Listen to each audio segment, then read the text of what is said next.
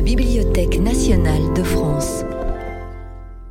Dans le cadre du cycle de rencontres consacré à l'actualité de la création audiovisuelle multimédia et à l'occasion de la présentation à la BNF du dispositif en réalité virtuelle Replay Memories, un débat entre ses auteurs et des historiens propose différents regards sur la façon dont le web a fait évoluer les représentations de l'histoire.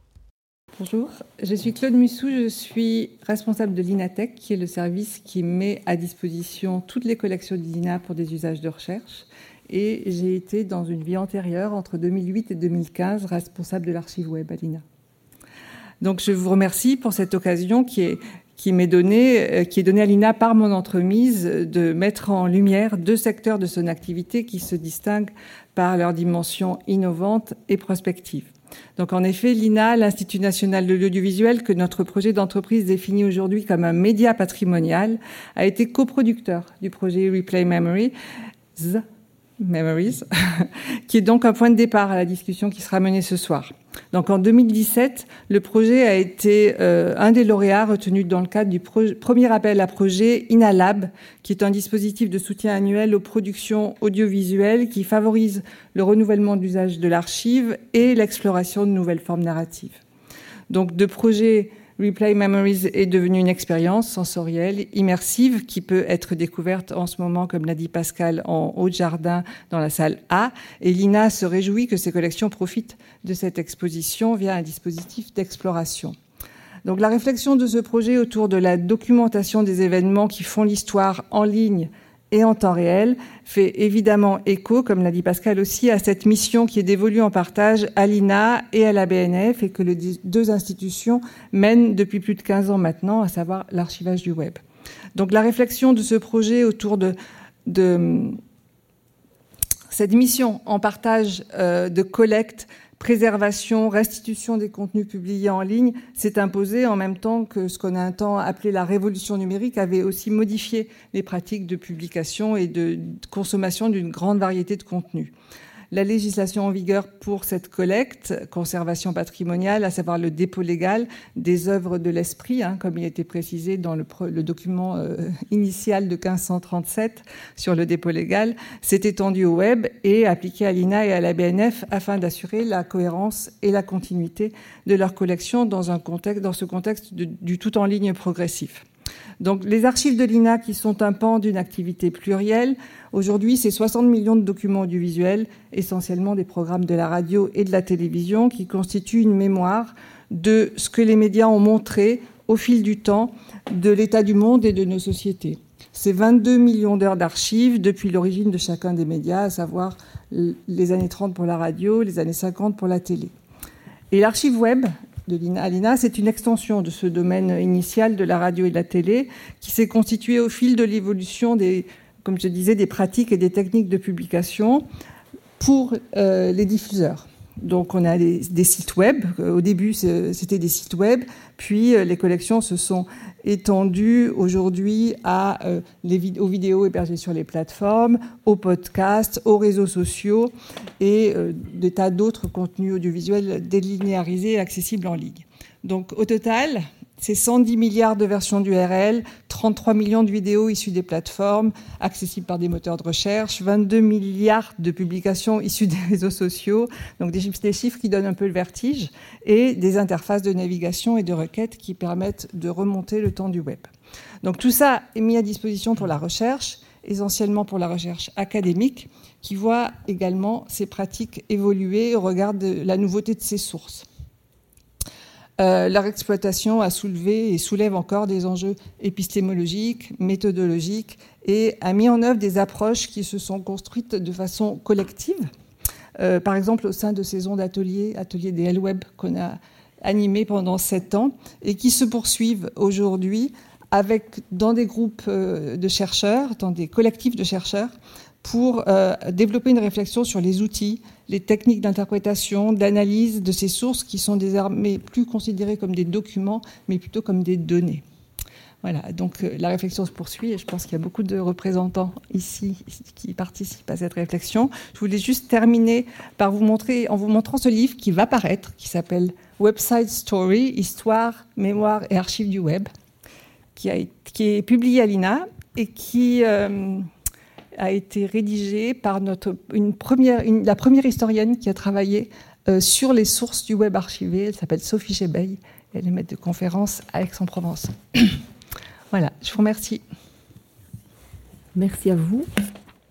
Alors, euh, bienvenue à toutes, bienvenue à tous. On est déjà, premier euh, constat, ravi, je pense, d'être tous là, enfin de se retrouver en présentiel pour une conférence euh, qui se donne, voilà, dans l'espace analogique. Donc ça, c'est vraiment quelque chose à souligner. Donc, je suis ravie de de, de, de, donner la parole, d'orchestrer un petit peu cette table ronde aujourd'hui, ce soir, à l'invitation donc de la BNF et au départ donc de Ripley Memories qui a été présenté ici dans l'introduction. Alors, L'actualité, quelque part, donne du relief à cette soirée. Euh, évidemment, on a eu ici les, commémorations, le 20e anniversaire du 11 septembre. Il y a la situation en Afghanistan euh, qui, voilà, qui, est arrivée aussi gonfler cette actualité voilà, qui, donne du relief. Le début du procès aussi des attentats de Paris qui a débuté la semaine dernière ici, ici à Paris. Et quelque part, cette année et demie de pandémie qu'on vient de vivre, et qui quelque part a fait vraiment basculer la médiatisation dans l'ère de la globalisation et donc euh, euh, dans l'ère des réseaux sociaux. C'est la première fois qu'on a pu observer tel, tel phénomène. Alors, euh, le point de départ, vous l'avez compris, c'est bien Ripley Memories. On va tout de suite s'y pencher. mais quelque part, je me suis rendu compte aussi en préparant cette table ronde qu'elle offrait une profusion de pistes de réflexion et donc ça allait être très, quelque part, très intéressant d'une part, mais aussi très frustrant parce que nous n'avons que deux heures ou déjà un petit peu moins que deux heures. Et donc, on va essayer de mettre vraiment ce temps à profit pour euh, au moins lancer les bonnes questions, amener déjà des pistes de réponse. Alors, je vais tout de suite euh, commencer par présenter nos intervenants, euh, que je remercie au nom de, la BNF d'être présents parmi nous ce soir. Donc, on va commencer par Christian Delage, qui est à, l'extrême gauche ici de, la scène. alors, Monsieur Delage, voilà si je retrouve le document. Oh, excusez-moi. Merci le, le numérique. Euh, voilà, voilà, vous êtes historien, pardon, professeur des universités, euh, réalisateur, commissaire général d'exposition. Vous dirigez l'Institut d'histoire du temps présent et êtes l'auteur de nombreux films diffusés notamment sur Arte, France 3, euh, etc. La liste n'est pas exhaustive et aussi de montage d'archives destinés à des expositions, notamment sur la question de la mémoire de la Shoah ou la chute du mur de Berlin. Et parmi vos thèmes de prédilection, vous vous intéressez au témoignage, à la parole filmée, au génocide, au procès filmé. Et ce dernier thème, euh, comme je le disais ici en introduction, est au cœur de l'actualité puisque euh, débutait donc la semaine dernière le procès des attentats de Paris et de Saint-Denis du 13 novembre 2015, dont les débats sont filmés. Et vous êtes à l'initiative d'un projet d'envergure, un projet de recherche et patrimonial nommé Les attentats du 13 novembre 2015, des vies plus jamais ordinaires. Euh, et vous avez tout récemment, puisque je pense que c'était la semaine dernière, en tout cas il y a quelques jours, fait don d'une partie de vos archives personnelles à la BNF un moment important sur lequel nous reviendrons euh, plus tard dans la table ronde. Alors, à côté de vous, euh, nous trouvons Frédéric Claver. Donc, euh, Frédéric Claver, vous êtes docteur en histoire contemporaine. Vous avez étudié les sciences politiques et l'histoire euh, contemporaine et vos recherches se concentrent notamment sur les sources de l'historien à l'ère numérique dans le champ d'une discipline encore méconnue et qu'on appelle les humanités digitales. Vous êtes chercheur donc au Center for Contemporary and Digital History de l'Université du Luxembourg une université où vous enseignez et assurez le rôle notamment, notamment de rédacteur en chef du Journal of Digital History. Euh, vos projets de recherche vous ont mené à étudier, euh, entre autres, le centenaire de la Grande Guerre en 2018, au départ du réseau social Twitter, vous concentrant sur la production de sources digitales natives. Vous êtes également plus récemment penché sur l'archivage de pareilles sources dans le contexte de la pandémie et du confinement. Et vous tenez par ailleurs le blog Le goût de l'archive euh, à l'ère numérique avec votre collègue Caroline Muller. À côté de vous, Cécile Boex, bonsoir. Alors Cécile, vous êtes maître de conférence à l'École des hautes études en sciences sociales depuis 2013 et vos recherches portent sur la relation entre les images animées et le politique au Moyen-Orient, plus particulièrement en Syrie où vous avez vécu dix ans. N'ayant plus accès au terrain depuis 2011, vous participez notamment à un projet de recherche nommé CHAC, CHAC pour incertitude en arabe, et d'archivage. Ce projet s'appuie sur la masse de vidéos produites et mises en ligne par les différents protagonistes de la révolte et du conflit. Un projet mené avec la BNF notamment, on en reparlera effectivement. Et donc votre travail est vraiment à l'intersection des sciences politiques, de l'anthropologie visuelle. Euh, vous intéressez donc aux différents usages de la vidéo à partir de différents axes de recherche. À côté de vous, Cécile, nous trouvons euh, Andrés, Andrés Yarak. Euh, vous êtes auteur, réalisateur de documentaires. Vous êtes né à Buenos Aires, en Argentine, et vous avez réalisé plus d'une vingtaine de documentaires pour la télévision et pour le web produit principalement pour euh, Arte et France Télévisions et diffusé dans le monde entier, comme je ne vais pas tous les citer, euh, comme le récent En camping-car, un film documentaire euh, basé sur le livre homonyme écrit par Ivan Yablanka. Alors, ça fait un peu plus de dix ans que vous travaillez sur des documents immersifs et interactifs, notamment avec votre voisin ami et complice euh, Gordon, euh, dont le Replay Memories, dont on va parler ce soir, et 1, 2, 3 Bruegel, co-réalisé et notamment avec Camera Lucida et Lucid Realities, dont la productrice est ici présente parmi nous et que nous saluons, Chloé Jarry. vous assurez aussi la programmation du SMART, qui est l'espace dédié aux expériences documentaires numériques dans le cadre du FIPADOC, Festival international du documentaire de Biarritz. voilà, donc bienvenue ce soir. Et je termine par Gordon, qui est à ma gauche. Bonsoir Gordon, vous êtes donc réalisateur et vous intervenez ce soir donc aux côtés d'Andrés en tant qu'auteur scénariste de Replay Memories. Euh, votre route vous a mené de la publicité à l'habillage télévisuel, à la direction artistique de nombreux projets, mm. à la réalisation de films dont certains ont été primés, comme Pierre et le loup raconté par le comédien euh, François Morel avec l'Orchestre national de France. Alors, Replay Memories n'est pour vous effectivement non plus pas votre seule réalisation en environnement immersif, puisque vous êtes le co-auteur de plusieurs réalisations aux côtés d'Andrés euh, Yarak, mais pas que, et vous enseignez enfin dans différents instituts, dont les, le SAV à Marrakech.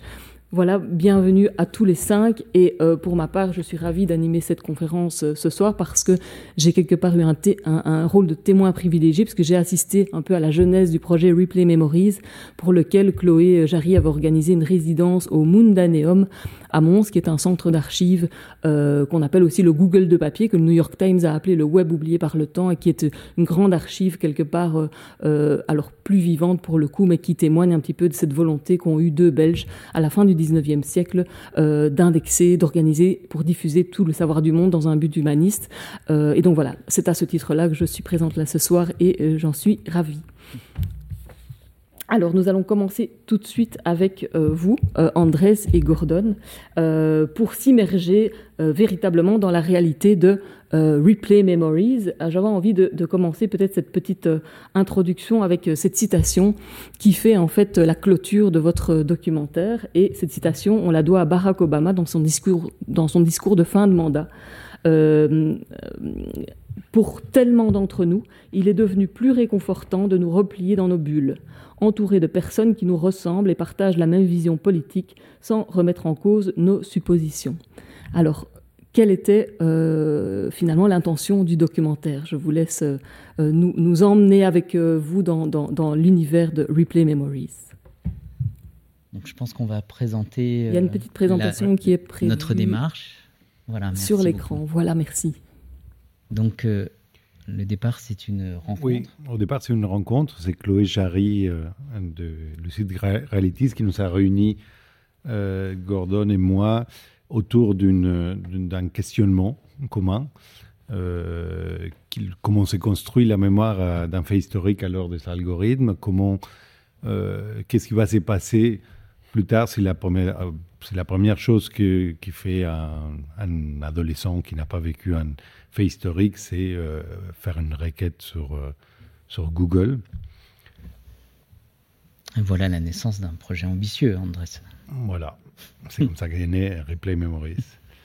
Euh, Donc nous avons pensé à trois événements pour commencer la réflexion. On s'est dit qu'il serait intéressant de réfléchir à des événements qui ont touché la, la planète. donc nous avons imaginé peut-être travailler autour de, la chute du mur de Berlin, euh, novembre 1989, ou euh, travailler autour de la mémoire de l'attaque du World Trade Center euh, du 11 septembre 2001. Et enfin, un autre événement qui nous semblait pertinent, c'est la catastrophe de Fukushima, le 11 mars 2011, qui sont tous des événements qui, euh, enfin les derniers en tout cas, étaient très documentés et différemment documentés pour le, mur de Berlin. Il s'est avéré que on a pensé à un jeune de 20 ans aujourd'hui euh, qui serait né en même temps que, l'événement, donc euh, il y a pile 20 ans. le web était, était tout neuf en, en 2001. Mais aujourd'hui, un jeune qui veut, euh, je pense, se documenter ou qui désire euh, faire des recherches sur l'événement va essentiellement regarder sur, euh, sur Internet, sur nos appareils connectés. Et donc, on s'est interrogé de savoir ce qu'il allait y trouver. Et, aussi, ces trois événements ont produit énormément d'images. je crois que c'est Chloé qui nous avait fait rappeler que Google News a euh, euh, est né juste après le 11 septembre, quand Google s'est rendu compte que, que, euh, que tout le monde tapait des questions sur d'un fait historique, d'un fait d'actualité. d'actualité.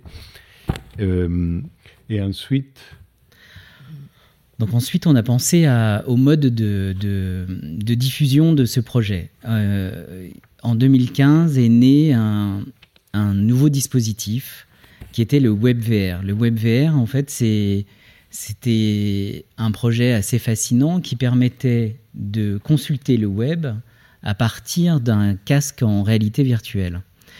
Donc, euh, cette technologie permettait d'imaginer qu'on consulte euh, Firefox ou Google Chrome euh, dans, dans le casque. Et donc, nous souhaitions utiliser cette technologie en temps réel pour promouvoir les premières images de euh, l'événement retracé, l'événement du, World Trade Center, puisque donc nous avons accès Replay Memory sur le 11 septembre. Bon, il se trouve que le WebVR est une technologie qui n'a pas fonctionné, mais qui nous a permis d'imaginer un monde, voilà donc le monde dans lequel on évolue lorsqu'on met le casque, ce monde est un monde fait de typographie et c'est un monde en fait assez abstrait que nous avons conçu à partir du code même euh, JavaScript de l'application euh, du WebVR.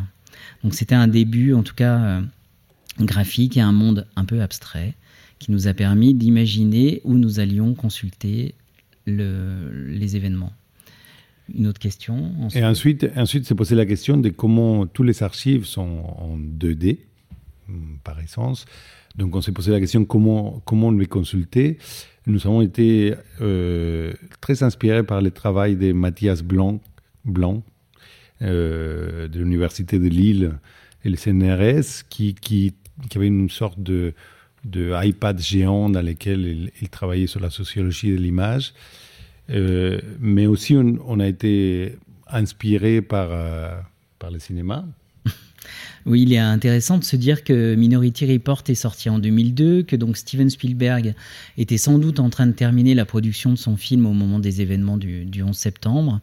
En tout cas, il était déjà, et encore une fois, en avance sur... Euh, en prévision, en fait, je pense vraiment que c'est notre visionnaire euh, de, notre temps euh, sur les, questions qui nous occupent.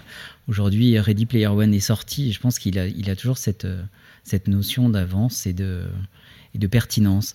Donc, euh, lui aussi euh, nous, a, poussé à nous, interroger sur la manière de consulter les archives qui sont donc en 2D dans ce monde 3D. Et puis, euh, et puis on, on s'est rappelé qu'en 2010, Elie Parisser, un militant, du web, théorisé les concepts de la, des bulles des filtres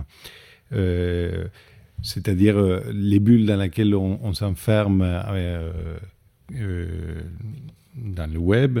Et nous, on a voulu transposer ça d'une manière concrète. Et donc, on s'est dit que hum, ça nous a donné l'idée de la disposition des images, des images 2D qui nous enferment dans une bulle, dans un monde 3D.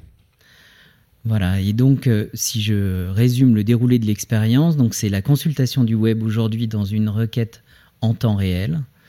On peut remonter le temps aussi de la mémoire du web, ce, que, ce dont vous parlez Lina là tout à l'heure exactement, retrouver des pages web archivées, aussi confronter notre point de vue à celui d'autres pays qui nous semblait pertinent, de changer un petit peu justement, de sortir de notre bulle, enfin mettre en place en présence, euh, donc en, confronter aussi l'algorithme à un autre type de mémoire qui est la mémoire sensible. Et pour ce faire, on est allé à New York euh, rencontrer euh, des témoins en fait de l'événement qui nous ont proposé un témoignage très différent évidemment de ce que peuvent nous proposer les algorithmes aujourd'hui. Et enfin, toute cette expérience aura pour but de revivre un instant de, de cet événement. Oui, la consultation du web aujourd'hui s'est faite à l'intérieur de la bulle avec une requête euh, en temps réel. Ensuite, euh, on, est géolocalisé dans la première bulle, c'est là où on, est, où on se situe. Si vous expérimentez Replay Memories aujourd'hui, c'est en France en 2021. Mais vous pouvez aussi euh, voir les archives sortir, de, changer des bulles et aller aux archives de 2011, de 2001. Euh, et confronter ensuite, confronter euh, votre, ce que vous venez d'avoir comme, comme résultat de votre requête avec d'autres bulles dans d'autres pays. Euh, on a choisi cinq pays, mais potentiellement on pourrait, on pourrait aller dans n'importe quel pays. Là, c'est, c'est, euh, il y a une image sur l'Irak. voilà. Voilà. Euh, on a choisi un pays par continent dans, cette euh, présentation, mais on pourrait, on pourrait changer. Ensuite, on, est, on, on, s'est posé euh, la question de comment, qu'est-ce qui gardait en mémoire les gens qui avaient vécu l'événement in situ à New York. Et on est allé interroger des témoins de l'événement. Euh, et, on s'est rendu compte que la mémoire sensible, elle, gardait peu d'images, elle, gardait plutôt des sensations. On nous parlait beaucoup d'odeurs, de, de, rencontres et, pas du tout d'images. Euh, on a mis en place une mise en scène euh, à New York avec ces témoins voilà, donc on est placé, en fait, quand on est utilisateur, on est placé au centre de, à un endroit précis de New York. On va vous expliquer pourquoi cet endroit-là. Et tout autour de nous, la, vie continue, mais certaines personnes s'arrêtent et nous regardent. Et ce sont donc ces, personnes que nous avons eu la chance de rencontrer et qui nous ont livré très généreusement leur, leur témoignage, souvent complètement incroyable. Par exemple, vous avez John ici qui est à gauche, qui avait son frère dans une tour et sa sœur dans une autre. Donc en faisant l'expérience, vous découvrirez euh, à l'issue de, cette euh, terrible aventure. Euh, chacun, en fait, Sean par exemple, qui, qui était lui dans une boutique ou un autre qui était étudiant. Donc c'était très intéressant pour nous de de rencontrer ces gens. Et donc, quand vous êtes dans le casque et que vous êtes dans cette rue, en regardant les témoins, juste en les regardant, vraiment, euh, on appelle ça le gaze en fait dans la technologie euh, numérique, ça déclenche la séquence sonore de leur témoignage. Et ensuite, on s'est posé la question de comment faire revivre un événement euh, en réalité virtuelle aujourd'hui à partir d'une archive. on, a, on aimait beaucoup un, site internet qui s'appelle dearphotograph.com qui fait euh, qui demande, un site participatif, qui demande aux gens de prendre une photo, euh, je le dis jamais bien. Dans un lieu bien précis. Dans un lieu bien précis, avec une photo du passé, hein, une photo d'archive. Et euh, nous avons transposé ça dans un environnement 3D. Et donc on a, on a cherché, à l'aide de, de, documentalistes de l'INA, on a cherché une archive précise qui, euh, qui était une des seules archives du moment de, de, l'explosion des, de, l'effondrement d'une des tours. D'une des tours, mais qui bougeait pas, qui pouvait vraiment se mettre euh, comme une fenêtre euh, sur le passé. Voilà, et c'est donc cet endroit que nous avons choisi, et c'était donc pour nous une des réponses possibles à comment mettre en scène une image 2D, une image tournée pour la télévision, dans un univers 3D. Et puis, euh, juste avant cette question, on, peut-être on, pourrait dire que, la VR, il, constitue euh, euh, aussi un médium pour parler de la mémoire, parce que ce qu'on garde in fine quand on sort d'une expérience en VR, on ne se rappelle pas qu'on a vu quelque chose, on l'a vécu. Et c'est comme ça qu'on a, qu'on a conçu ces projets qui euh, finalement voulait poser une seule et même question qui nous occupe ce soir. Euh, est-ce que nous sommes prêts à confier notre mémoire aux, algorithmes? Voilà, merci.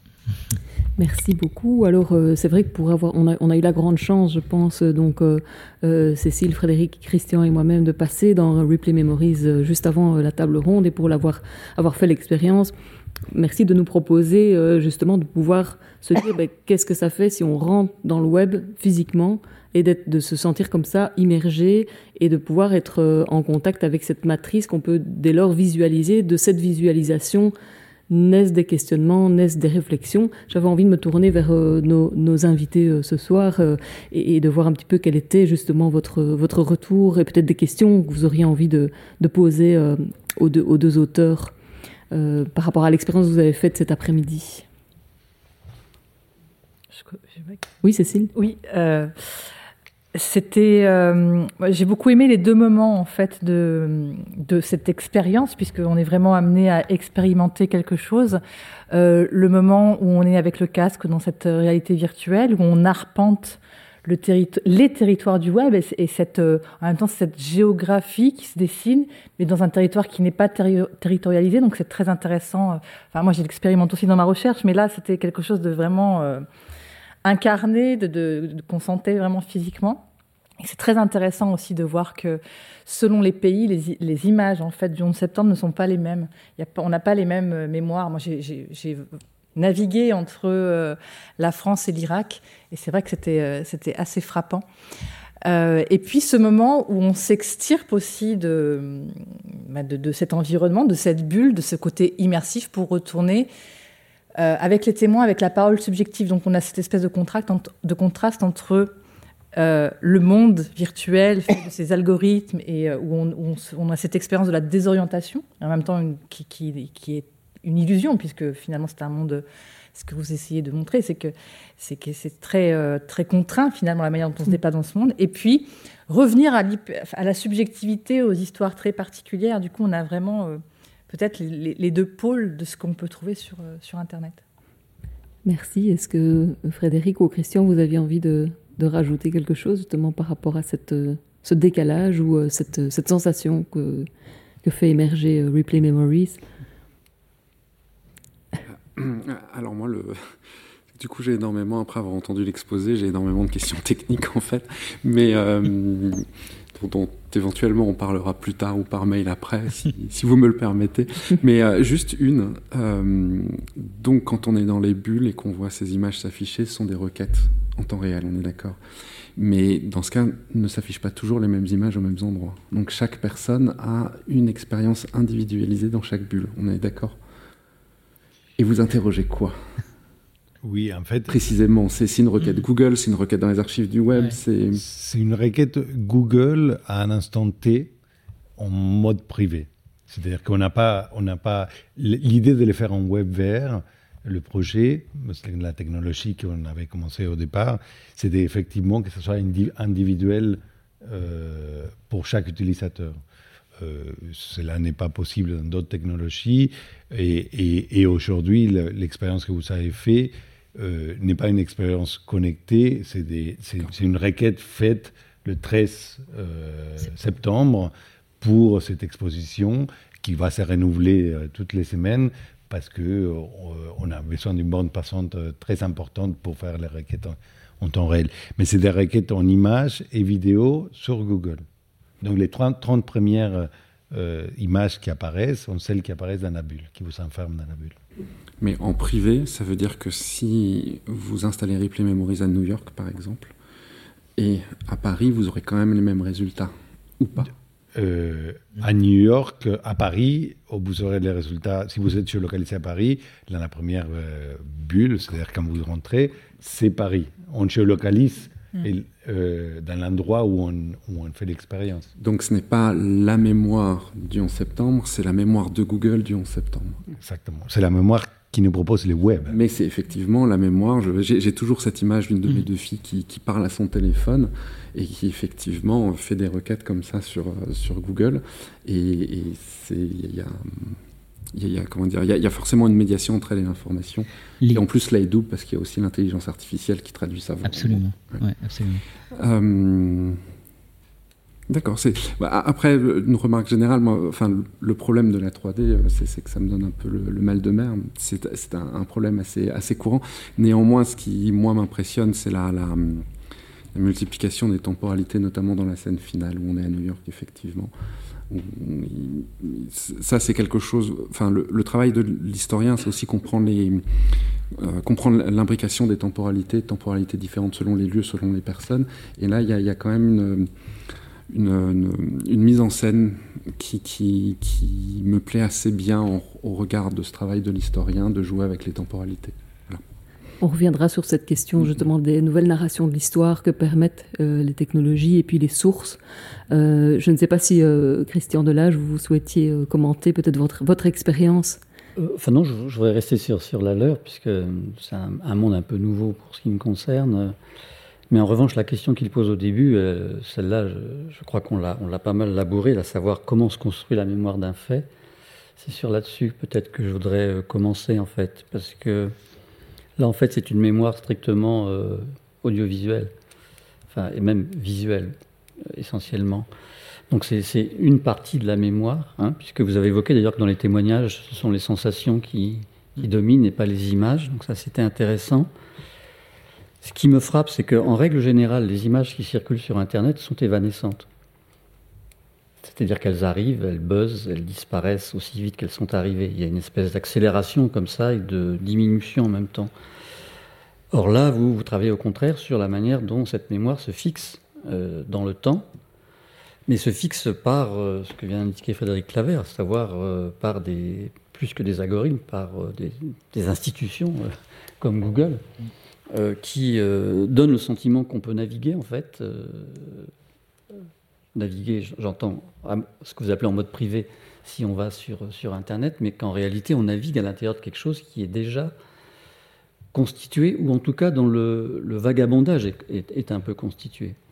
Et moi, ça, c'est une chose qui me, qui à la fois me gêne, évidemment, puisqu'on n'est pas, nous, on est habitué en tant qu'historien à, à, choisir nos archives, enfin, je veux dire, à, à construire, euh, à construire le fait, euh, le fait historique à partir euh, d'un choix d'archives que nous assumons, qui, est, subjectif, qui, peut être partiel, mais que nous assumons, tandis que là, nous, nous dépendons de cela. Et à cela s'ajoute aussi le fait que certains événements sont plus particulièrement visuels, c'est le cas évidemment du 11 septembre, à mon sens beaucoup moins pour Berlin, ou alors sur un registre visuel iconique beaucoup plus faible, c'est-à-dire le mur. Mais la différence entre les deux Berlins, euh, moi j'ai eu la chance d'aller à Berlin juste avant la chute du mur, euh, c'est ça, il y a très peu d'images là-dessus. Enfin, c'est-à-dire que pour percevoir ça, par exemple, euh, au niveau des sensations, ce qui caractérisait Berlin, c'est qu'il n'y avait pas de lumière. Il y avait très très peu de lumière dans cette partie de la ville.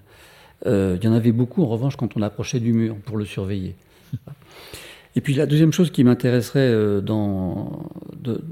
discuter dans votre propos, c'est euh, c'est que ces images que nous voyons, alors par-delà le fait qu'elles sont, euh, qu'elles sont euh, déjà préorganisées dans, dans ce registre de, de, mémoire, elles ont des, des, régimes que nous on appelle en histoire des régimes de vérité ou des régimes de constitution qui sont différents. L'une des choses très frappantes pour le 11 septembre, qui est aussi le moment où CNN va se constituer vraiment en chaîne, qui va se développer, enfin c'était essentiellement pendant la, la guerre du Golfe, mais disons que là, ça va prendre une dimension encore plus forte, c'est que les, premières images en fait que nous avons du 11 septembre sont des images de vidéos de surveillance euh, qui étaient disposées sur le sud de Manhattan. Euh, et ensuite, on a tout un registre qu'on retrouve dans les images que vous avez choisies, l'image prise par les frères Naudet, enfin par l'un des deux frères Naudet, donc alors qu'il tournait un documentaire sur, sur les pompiers du sud de Manhattan, les images de George Bush qui sont des images institutionnelles officielles, etc. Et puis, par exemple, cette image photographique que, vous avez choisie d'un photographe de Magnum. Juste, pardon, je vous interromps. En fait, on n'a choisi aucune image, nous. Oui, enfin. Euh, enfin elle, se renouvelle en, sans cesse dans la requête Google. Nous, ce qu'on propose, c'est justement l'idée euh, de, de, de que on ne choisit pas les images quand on, pose une question, c'est les algorithmes de Google qui choisissent. Alors, je, vais le dire autrement, en disant qu'elles ont, elles ont une circulation différente. C'est-à-dire que l'image de Magnum, euh, où on voit en fait des gens autour d'un vélo, euh, comme s'ils profitaient, disons, de la vue sur la, sur la rivière, alors qu'au fond, on a, euh, qui n'a pas été montré n'a pas été montré par le photographe qui l'a prise, elle a aussi un registre complètement différent de, tous les autres. C'est cette coalition d'images de, nature différentes dont je me demande comment chacun, dans cette circulation qui est un peu conduite par Google, peut, s'y retrouver. Donc pas mal de questions qui sont soulevées et euh, je vous propose euh, maintenant de, de peut-être d'aborder plus la partie un peu, un peu plus analytique ou en tout cas de discussion autour euh, des enjeux soulevés par Replay Memories à travers notamment bah, trois, une progression de trois, en trois étapes. tout d'abord, on va, on va questionner justement cette manière aujourd'hui de documenter l'histoire, donc à l'heure du web, à l'heure du tout à l'image et des nouveaux médias, donc comment se constituent bien ces corpus et donc quel impact la technique, les usages peuvent avoir sur euh, ces, nouveaux corpus euh, qui sont à la disposition historiens.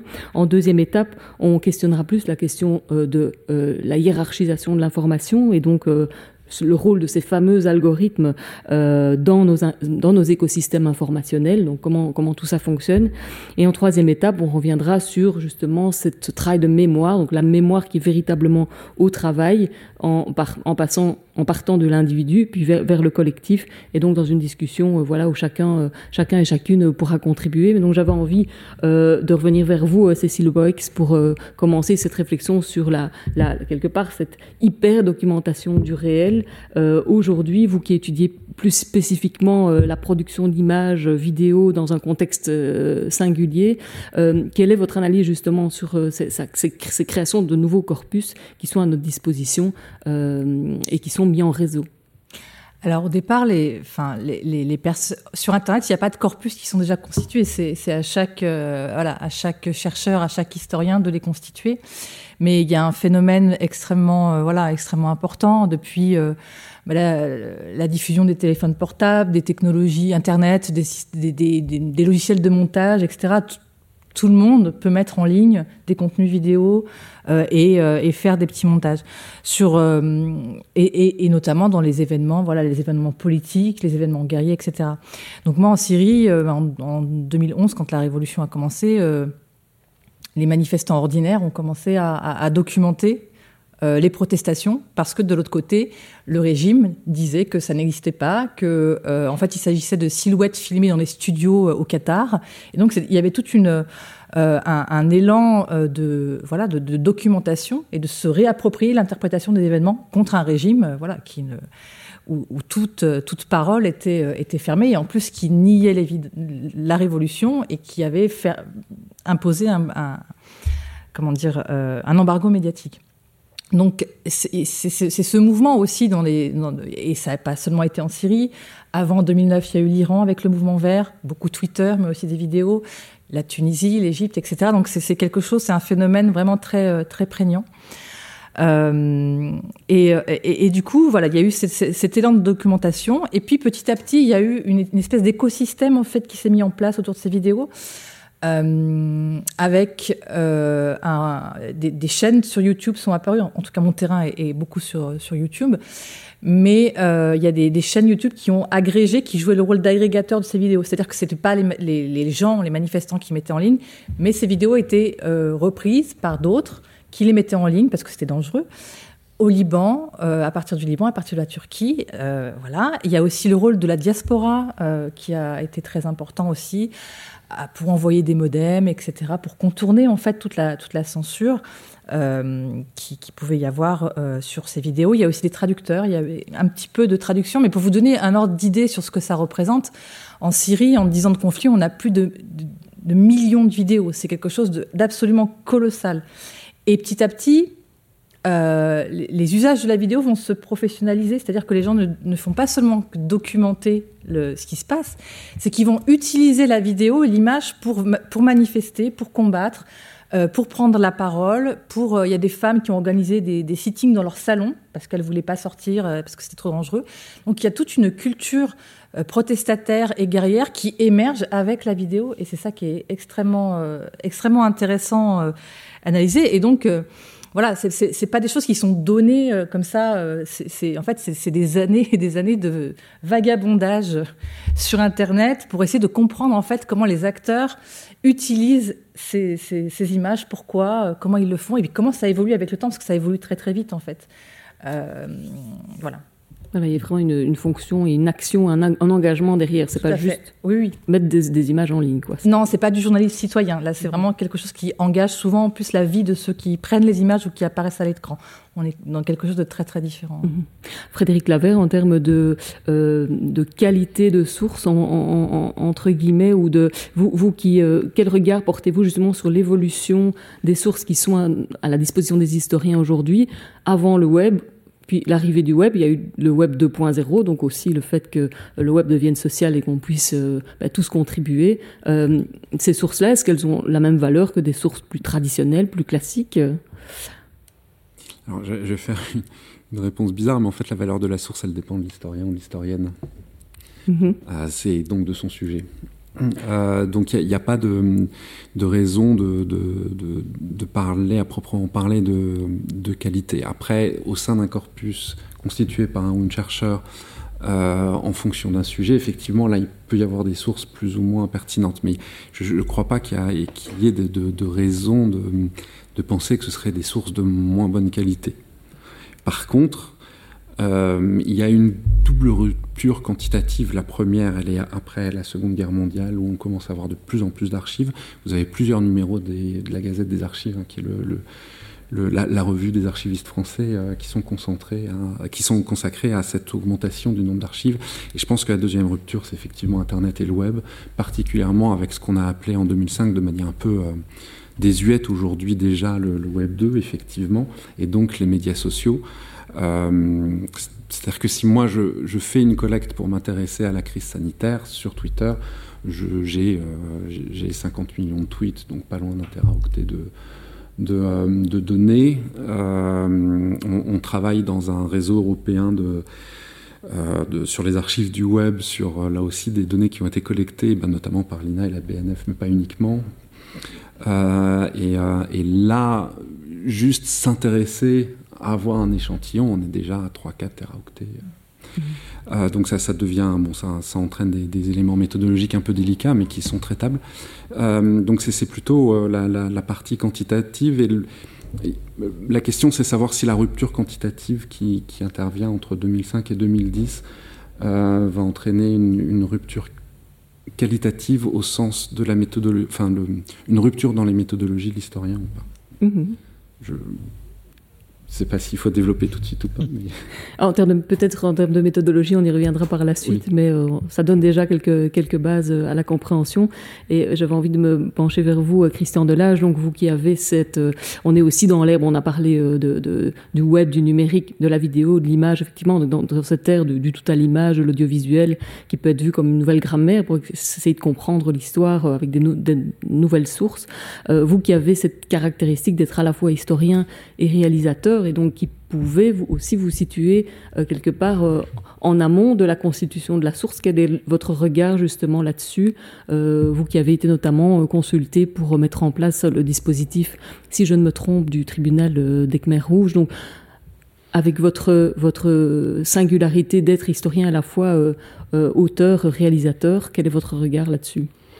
Oui, bah, disons que évidemment aujourd'hui on a, on, a, on a un accès à la fois aux images qui sont conservées dans les archives comme à l'INA ou à la BNF, ou aux images qui circulent, celles dont, on vient de parler sur Google, qui est sans commune mesure avec ce qu'on avait il y, a, il, y a, 30 ans. Enfin, je veux dire, avant, il faut savoir que quand même pour accéder à ces images sur lesquelles on voulait travailler, c'était la croix et la bannière. Enfin, c'était extrêmement compliqué et parfois très coûteux. Euh, donc, euh, je pense que là, il y a un changement euh, considérable. L'un des, enfin, il y, a plusieurs. Après, il y a une série de problèmes que ça pose. Le premier, à mon sens, c'est l'identification de la source hein, sur Internet, qui est vraiment un problème majeur. on voit des images qui sont, d'abord, qui ne sont pas toutes dans le même format, qui sont retouchées éventuellement, qui ne sont pas légendées ou qui sont légendées de manière différente. Comment le, visiteur lambda va s'y retrouver par rapport à cette question, ça c'est vraiment un problème. Ça c'est un premier problème. Le deuxième, c'est que euh, si on vient sur le régime véritatif de, l'image, euh, on voit bien que, euh, et donc là ça rejoint aussi ce problème, enfin pas ce problème, mais cette, cette, ouverture du, journalisme citoyen, euh, est-ce qu'on est tous euh, photographes parce qu'on peut prendre des images avec un, appareil portable? Je, ne le crois pas personnellement. Euh, je pense qu'il faut qu'il y ait un regard qui se, pose. Alors on peut être évidemment le témoin, je dirais, neutre d'une quelque chose qui est en train de se passer. On est devant et on, prend un cliché qui va peut-être être intéressant pour, pour construire l'événement par, par association de diverses images. Mais on voit bien que quand la dimension judiciaire arrive, c'est-à-dire quand une image doit éventuellement être considérée comme une preuve, là, il y a un certain nombre de, considérations qui sont, euh, qui sont à l'œuvre. Et euh, dans la, ce qu'on appelle la jurisprudence de la qualification d'une image comme preuve, en particulier aux États-Unis dans les années 20, eh on voit qu'il euh, faut que la personne qui l'a prise soit un professionnel, qu'il ait été mandaté pour cela, qu'il puisse venir en même temps que l'image est montrée. Enfin, il y a toute une sorte, beaucoup de, précautions euh, qui sont prises. Euh, pas plus tard qu'hier ou euh, et avant-hier aussi, et aujourd'hui, je crois, dans le procès des attentats du 13 novembre, donc des images ont été montrées. Elles ont été montrées avec beaucoup plus de précautions qu'elles ne l'avaient été pour les attentats de, Charlie. Et on a coupé le son, par exemple. C'est-à-dire qu'en fait, on, procède à quelque chose d'assez curieux, qui est qu'on montre un extrait, par exemple de 35 secondes, pour euh, le petit Cambodge euh, sans son. C'est-à-dire qu'en fait, on touche, si vous voulez, euh, au document tel qu'il s'est constitué pour, pour le montrer dans certaines conditions où on pense qu'il faut, il faut protéger en quelque sorte les, gens qui sont là. Donc je pense que ce problème d'identification de la source et ensuite du régime véritatif de l'image est, important. Et, et, la manière dont un procès est filmé procède aussi de cela, puisque on a beaucoup lutté, je crois qu'on a fait avancer les choses sur le cahier des charges. Euh, euh, je, lis très rapidement, un procès jusqu'à présent été filmé uniquement en fonction de la personne qui parle. Et nous, nous avons expliqué que le procès, par définition, c'est public et c'est une confrontation, et que donc si on ne prend que la personne qui parle, on perd ce qui est l'essence même d'un procès. Mais voilà, c'était assez long à faire admettre, puisqu'on considère que dès qu'on fait du champ contre champ, ou qu'on s'approche, par exemple, d'une personne, on fait un choix subjectif. Et ça rejoint, je terminerai là, euh, les deux cahiers des charges des grandes collectes de témoignages sur la Shoah, que ce soit la Fondation Spielberg ou la Fondation euh, qui étaient fondés sur la neutralisation de la réalisation, pensant que le réalisateur, s'il se mettait entre le témoin interviewé et l'intervieweur, allait gêner ou, la modifier euh, euh, euh, cet entretien, alors qu'au contraire, je pense que si, on ne peut pas sentir, si vous voulez, la, manière dont un témoin s'exprime dans un entretien, on, perd quelque chose de, ce que cet entretien représente. On voit bien dans ce que nous avez montré tout à l'heure sur Replay Memories que vous les avez mis en situation, vos témoins. Vous ne les avez pas simplement pris leur témoignage comme quelque chose de factuel.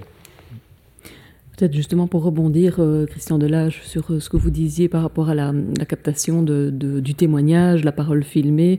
Est-ce que vous pourriez justement nous, en dire un petit peu plus de ce projet qui vous a animé et donc euh, pour lequel il, existe une actualité avec la, BNF, puisque vous avez fait justement don de, toute une série de, témoignages donc, vous avez mis en route, si je ne me trompe, dès le lendemain des, des, attentats de Paris, en tout cas à partir de 2016 Oui, je suis je suis très heureux que, ces témoignages aient été euh, déposés à la Bibliothèque nationale de France et que celle-ci lui accordé toute l'importance que, la présidente Laurence Angèle a, indiqué dans, son discours le, 6 septembre dernier. Euh, juste, bon, pour, ne pas monopoliser la parole, je dirais que ce qui, nous a intéressé dans cette collecte, nous inspirant précisément de celle de Yale, qui pour moi est la plus intéressante, c'était Jeffrey Hartman, qui était un professeur de littérature comparée. Euh, spécialiste de, Derrida, euh, qui était très loin, disons, de cette problématique du témoin, euh, qui, s'est intéressé à ça. Ils ont pratiqué ce qu'ils appellent un questionnaire ouvert. C'est-à-dire, c'est très simple, de laisser parler le témoin, de ne jamais l'interrompre et surtout de ne pas lui demander d'éléments factuels corrigeant éventuellement son, récit. Donc, pourquoi le choix a été fait à un moment donné de faire des collectes filmées par rapport à des collectes audio ou par rapport à des collectes qui, sont, qui aboutissent à ce qu'on appelle une transcription euh, scripturaire?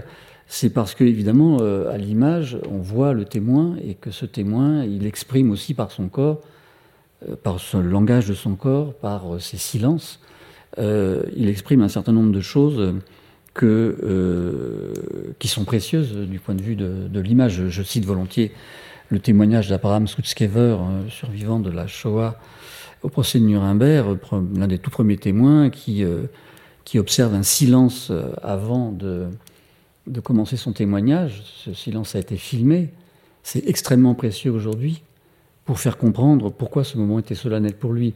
Le seul problème, c'est que l'archiviste qui a, euh, qui a archivé ce témoignage euh, au musée de l'Holocauste à Washington a coupé le silence, pensant que c'était plus intéressant de le faire commencer au moment où il parle. Donc on voit bien que euh, parfois même on, ne comprend pas entièrement pourquoi tout est, important, pas seulement ce qui est de, l'ordre du disciple, mais aussi ce qui est de l'ordre donc de l'indicible ou, du suspens.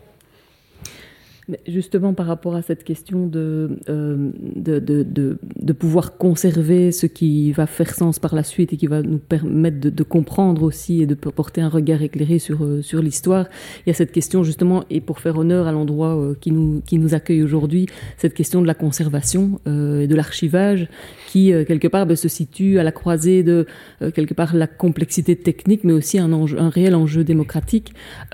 Cécile est-ce que vous pouvez partager avec nous l'expérience que euh, vous avez, bah, que vous vivez pour le moment en tant que chercheuse dans le, projet euh, qui est mené euh, avec la BNF justement. oui, nous, on est parti du, constat qu'il y avait vraiment une urgence de l'archivage de, des vidéos de, voilà, de, la révolte et du conflit en Syrie, parce que comme ça a déjà été dit, ben, elles, sont, elles sont très très fragiles. Déjà, elles sont, beaucoup n'ont pas été vues, ce ne sont pas des vidéos virales, il y a des fermetures de comptes, etc. Et puis l'espace Internet est un espace voilà, très, très labile où les vidéos peuvent disparaître euh, du, jour au lendemain. Donc on a, euh, on a décidé de, de, de, monter ce projet. Alors il s'agit de, en fait de, corpus de chercheurs. Évidemment, on n'a pas du tout vocation à être exhaustif, ce serait, il n'y aurait pas d'intérêt, mais justement à partir des, des, enfin, des chercheurs qui, utilisent ces vidéos dans leurs recherches, voir comment eux, euh, bah, quel, corpus ils ont, donner une partie de notre corpus et évidemment réfléchir sur ces vidéos en tant que source, mais aussi en tant qu'objet, et euh, réfléchir aussi à des trajectoires d'archivage, c'est-à-dire que comment une trace numérique très fragile peut devenir une archive, réfléchir à tout ce, tout ce processus. Euh, et donc euh, voilà, on est, on est là-dedans.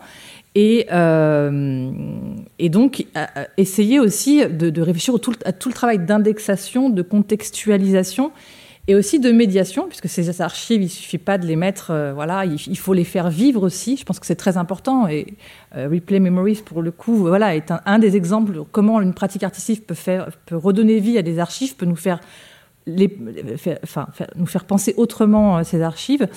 Et donc, voilà, on est, on est là-dedans. Alors aussi, il y a la question de la proximité immédiate du conflit qu'il faut avoir en tête, puisque qui va impliquer des considérations éthiques, évidemment, puisque voilà, euh, des personnes. Euh, alors la plupart des vidéos sont anonymes, mais des personnes peuvent, des visages de personnes peuvent apparaître à l'image.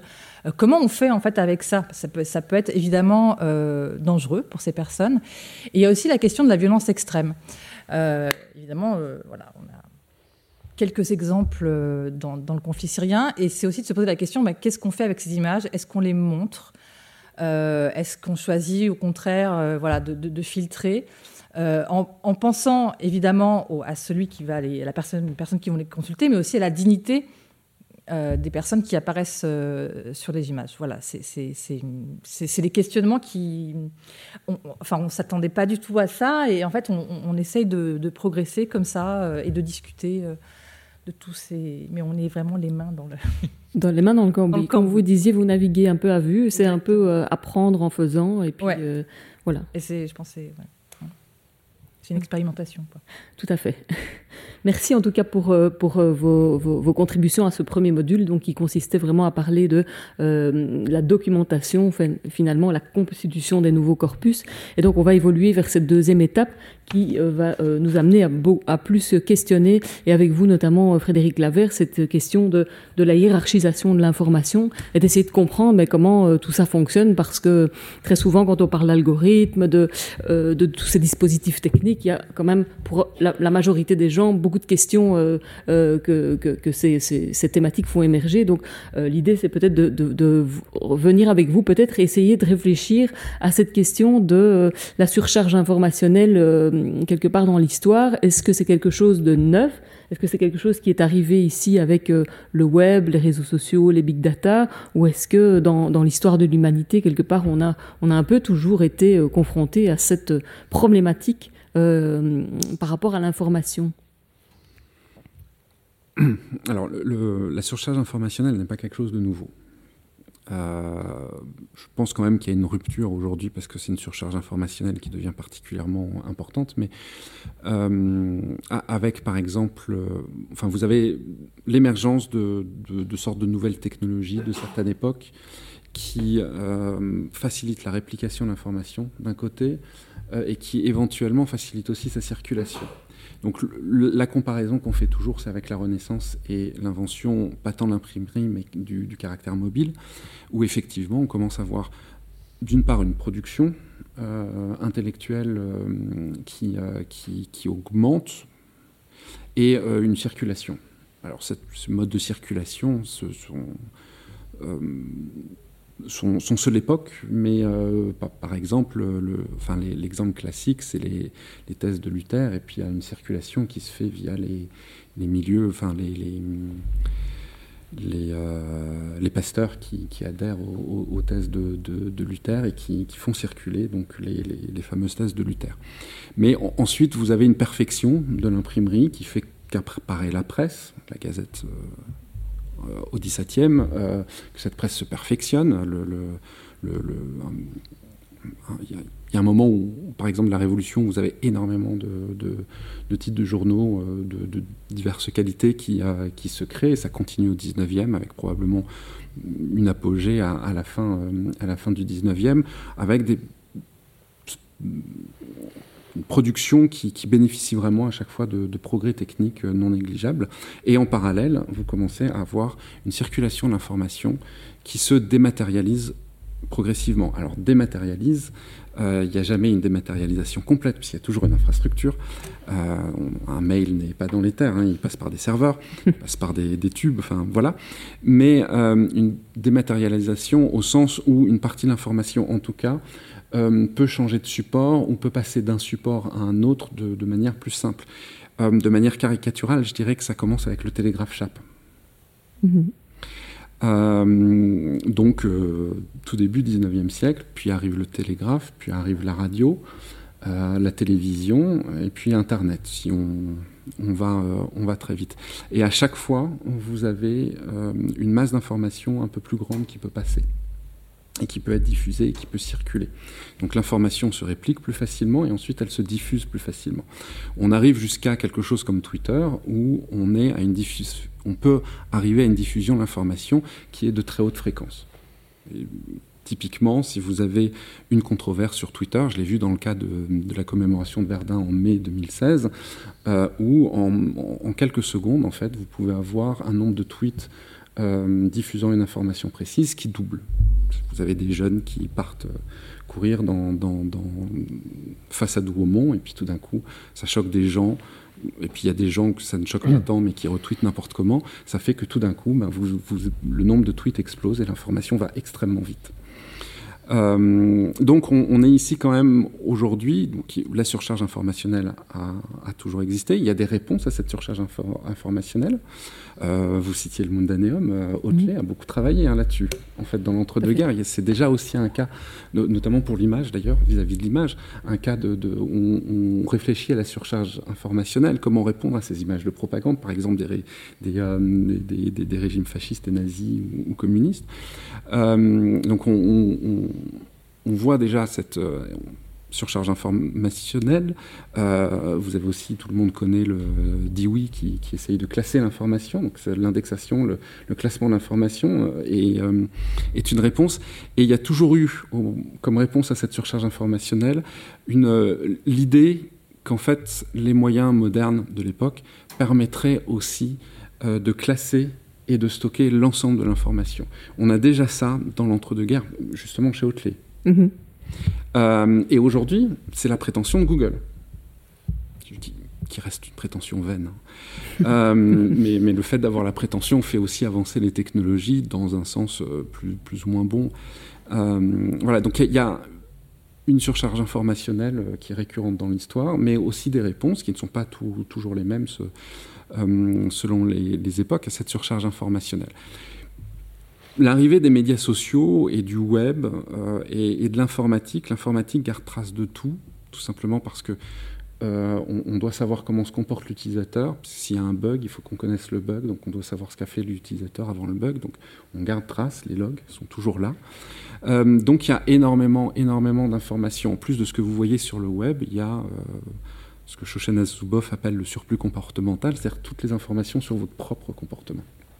Donc avec le web, c'est absolument énorme. Ce que ce qu'engendre en termes de données tous les jours les requêtes sur Google est absolument euh, énorme. Claude Mussou a, donné une petite idée hein, de cette masse euh, informationnelle, mais qui finalement n'est pas si grande par rapport à ce que les GAFAM tous les jours peuvent, euh, peuvent produire. Mm-hmm. Euh, l'archive de Twitter à la, bibliothèque du Congrès, elle existe bien, elle est intégrale de 2006 à 2017, si mes souvenirs sont bons, 2018, et la, bibliothèque du Congrès n'a pas les technologies pour, l'exploiter. Donc on, est, encore dans une période où on n'a pas encore répondu à la, surcharge informationnelle de notre temps parce qu'elle est quand même par rapport aux autres périodes de surcharge informationnelle particulière en termes, de, en termes quantitatifs, elle est incomparable aux précédentes. Donc on a à la fois des précédents et à la fois quelque chose qui pour le moment apparaît comme une rupture. Peut-être peut que dans 15 ans on dira plus ça, je sais pas. on aura peut-être trouvé. Euh, mais en tout cas pour le moment ça, ça a l'air d'être euh, d'être une rupture. Donc comment aujourd'hui on gère la surcharge informationnelle, j'en ai aucune idée. Il commence à y avoir des, des, logiciels qui sortent, on commence à avoir des petites méthodologies, mais je ne peux pas répondre de manière... Euh, rigoureuse, claire, euh, pas, pas comme dit oui ou Otley répondait par de l'indexation, euh, qui, qui aujourd'hui est quelque chose de maîtrisé, par exemple donc cette dimension sociale euh, est intimement liée à la dimension technique et on se rend compte quelque part de, vous, parliez très bien du fait de la circulation qui fait augmenter quelque part la production forcément d'informations, ce côté organique du réseau. Euh, donc cette dimension sociale et les sciences humaines et sociales euh, sont très très importantes dans l'étude qu'on peut faire aujourd'hui des techniques de l'informatique. Et justement, on vous sait spécialiste justement dans le domaine des des, humanités digitales, euh, c'est aussi une, dimension, en tout cas une discipline qui est, qui est peu connue. Donc, est-ce que vous euh, pourriez déjà ben, nous expliquer un petit peu ce qu'elles revêtent et, en quelque sorte, est-ce qu'elles sont un peu le garant de, euh, de, prendre en considération le côté éthique dans tout ce débat autour, autour des technologies? C'est un grand débat en fait, parce que donc les, on dit humanité digitale ou humanité numérique, parce que selon l'expression qu'on prend, on n'entend pas tout à fait la même chose. Alors moi, je dis plutôt numérique, parce que j'aime bien numérique renvoie à ces suites de 0 et de 1 en informatique. Euh, ça, ça renvoie à une certaine rigueur au nombre et ça rappelle que c'est quand même très quantitatif.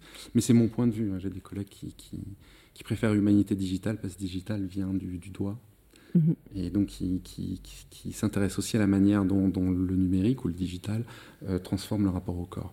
Mais euh, donc les humanités numériques, la, la, première définition toute simple, c'est le croisement des sciences humaines et sociales et, euh, et de l'informatique. Maintenant, quand on a dit ça, on n'a pas dit grand-chose parce que utiliser Word, c'est l'informatique, mais c'est pas la recherche en informatique. Euh, donc c'est pas dans les humanités numériques. Par contre, ce serait quand même intéressant de s'y intéresser parce qu'on n'écrit pas sous Word comme on écrit avec une machine à écrire ou comme on écrit à la main. Ce sont des processus intellectuels qui sont différents. Euh, mais voilà, en gros, c'est, disons, l'usage des méthodologies numériques informatiques en sciences humaines et sociales, euh, avec avec l'idée que c'est aussi une communauté de pratique, donc plus qu'une, pas, tellement une discipline. Euh, mais des, des, des, personnes qui échangent aussi sur les méthodologies numériques qu'ils utilisent, euh, beaucoup. Euh, et il y a eu, pour revenir à la, à la, question éthique, il y a eu un débat sur la liste de diffusion des chercheurs en humanité numérique francophones qui s'appelle DH, puisque c'est francophone. justement, il y, a, il y, a, je pense, deux ans, maintenant, dont, j'ai fait partie, l'un des reproches euh, d'un collègue qui, est à Lyon, qui est Eric Guichard, aux humanités numériques, c'était d'être euh, trop proche des, GAFAM, des grandes plateformes, et justement de ne pas considérer, enfin, le sous-entendu, c'était que nous ne considérions pas euh, les, problèmes éthiques qu'utilisaient un certain nombre de, ces plateformes pouvaient engendrer je, ne suis pas d'accord avec ce point de vue-là. D'abord, on n'utilise pas tant ces plateformes, parfois on n'a pas le choix, parfois on ne les utilise pas. Mais ça reste une bonne question. Euh, J'irai plus loin et de manière plus élaborée. Euh, quand on utilise euh, du machine learning, donc l'apprentissage machine, ou du deep learning, donc l'apprentissage profond, donc qui sont une, branche de l'intelligence artificielle, sont des algorithmes qui sont très liés à la recherche militaire. Donc, est-ce que si on utilise, parce qu'il y, a des cas euh, de la reconnaissance faciale sur des documents historiques, est-ce qu'en fait on améliore l'algorithme et donc est-ce qu'on améliore aussi des procédés de surveillance qui seront utilisés contre les citoyens? Donc la question éthique, elle est très très présente et on peut aller assez loin pour la, pour la, la, questionner. Euh, par contre, elle est de plus en plus au cœur de nos recherches. C'est-à-dire que c'était peut-être pas le cas il y a dix ans. Mais aujourd'hui, je vois très peu de projets de recherche qui émergent sans cette question éthique. Pour plusieurs raisons. D'abord, la question des sources. Si je m'intéresse à Twitter, à la crise sanitaire, au centenaire de la Première Guerre mondiale, il y a régulièrement des controverses ou des scandales. Ou, voilà.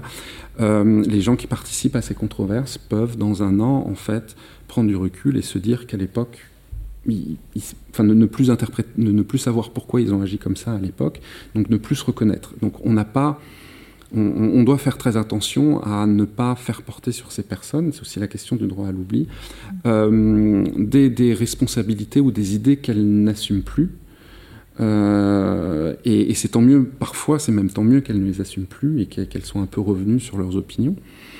Euh, donc il y, a, cette dimension qui rejoint aussi les questions de, vie privée, mais qui vont au-delà du simple respect légal de la vie privée, je pense.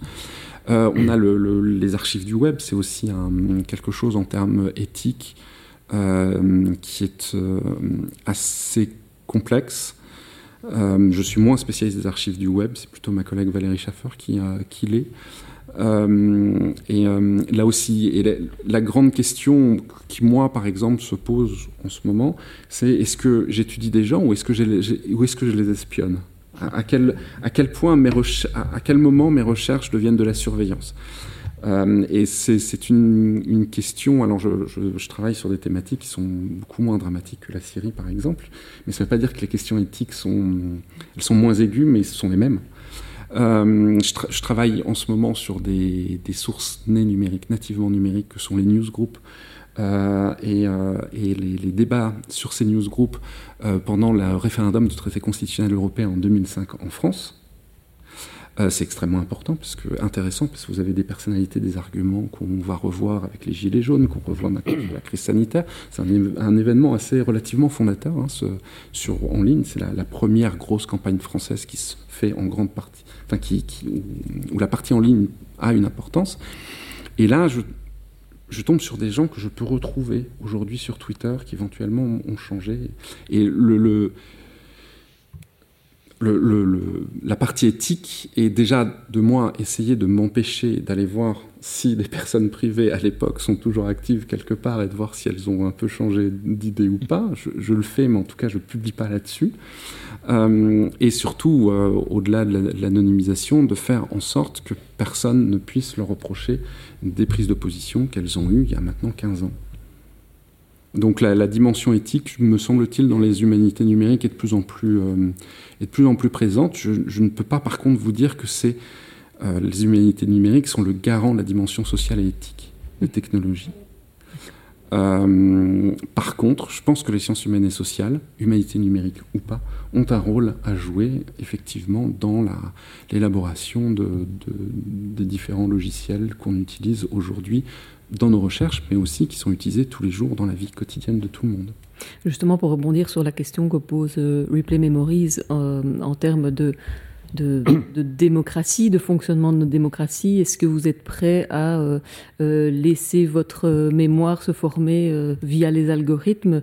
Justement, est-ce que vous pouvez peut-être un petit peu expliquer en quoi le rôle des algorithmes pourrait euh, déterminer qu'une démocratie est en bonne ou en mauvaise santé ou, euh, ou, pourrait avoir un impact sur la manière de faire démocratie, en tout cas?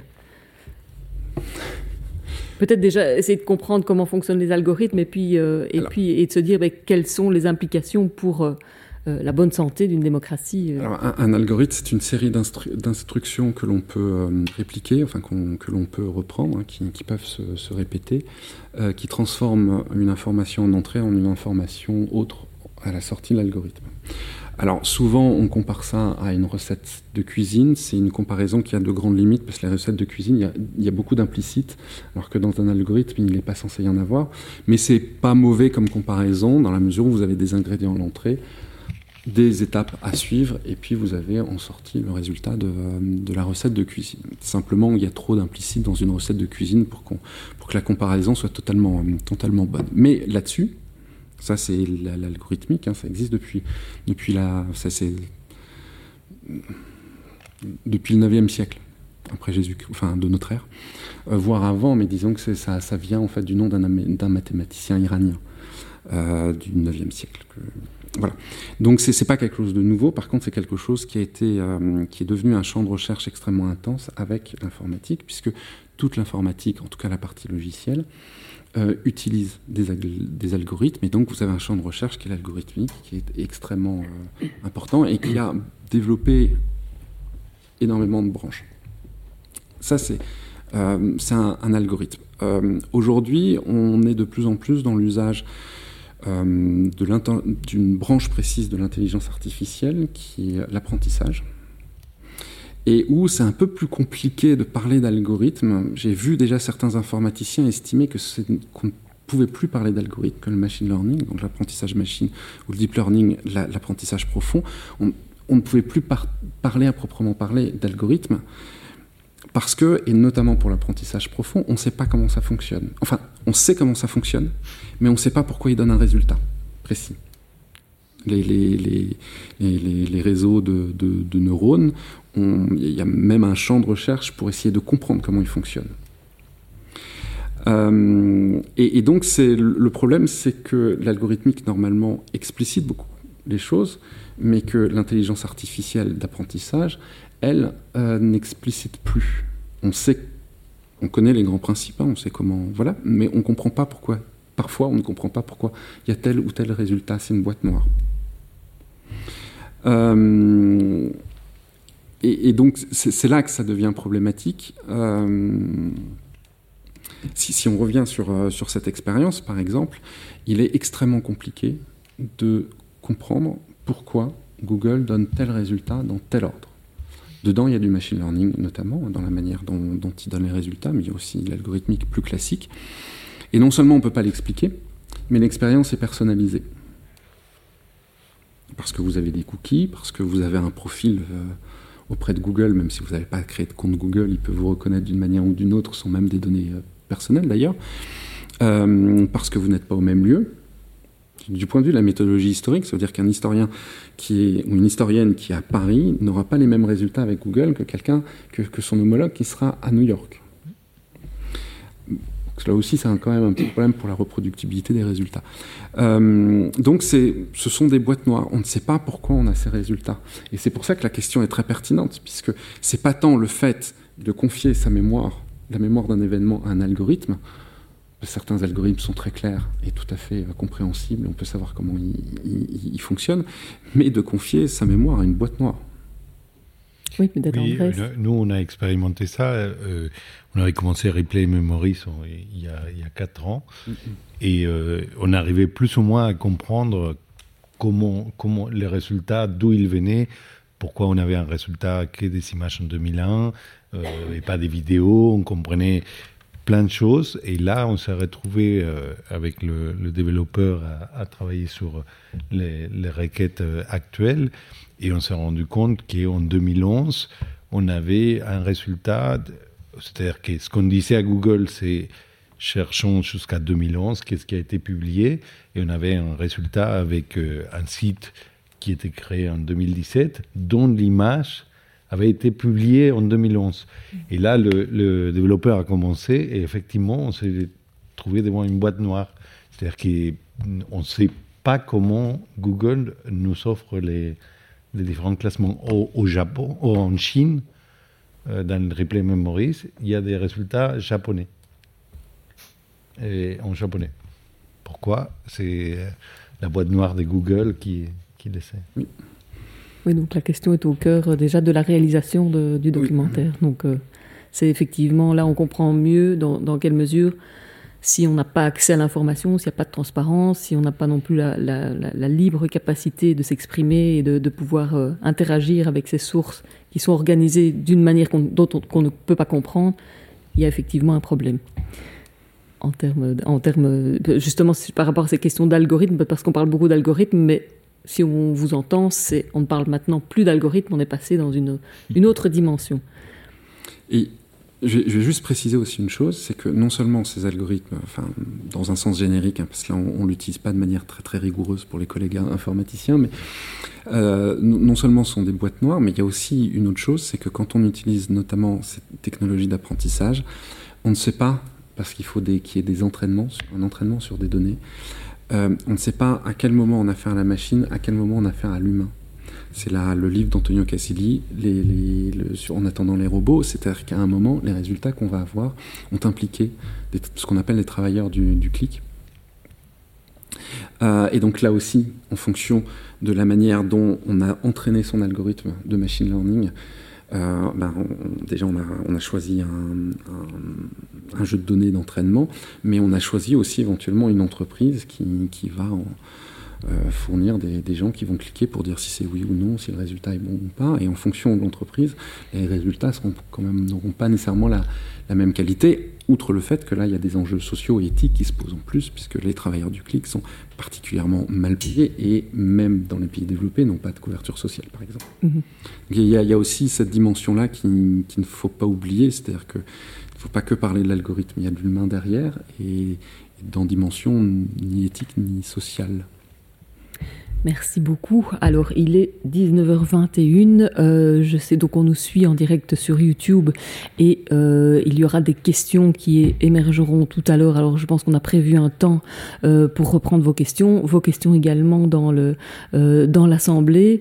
il est temps de passer au troisième module de, ce soir pour vraiment discuter tous ensemble quelque part de cette question de de la mémoire au travail, hein, de de l'individu au collectif et en préparant cette, cette table ronde m'est venue cette question justement euh, qui m'anime depuis, depuis quelques années en me disant euh, aujourd'hui, comme on a cette capacité à hyper documenter son quotidien, hyper documenter le réel. Prenez-le à l'échelle, par exemple, d'un individu ou d'un enfant qui naît aujourd'hui et qui va pouvoir euh, euh, disposer de lui-même, de sa vie, de sa petite enfance, des photos, euh, des, des, archives, des vidéos à n'en plus finir. Nous, pour ce qui nous concerne, nous en avons quelques-unes, mais bon, voilà, on n'a pas non plus documenté chacune des vies. On ne peut pas faire des time-lapse de nos vies, ce qui va être de plus en plus possible. Et quelque part, et Christian Delage, j'ai envie de me tourner vers vous sur cette question de l'impact que ça peut avoir à la fois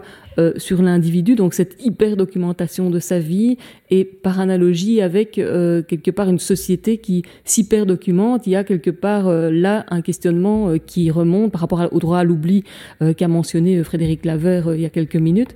Donc, est-ce que cette, cet état de fait que la technologie a rendu possible ben, ne fait pas émerger justement en termes d'histoire cette nécessité d'un droit à l'oubli ou d'un oubli, d'une sélection? On sait que une euh, la construction d'une mémoire n'est pas, euh, euh, n'est pas, objective, elle est pleine de subjectivité. Et donc, voilà, quel est votre avis justement sur cette question de, de l'oubli dans ce travail de mémoire, justement?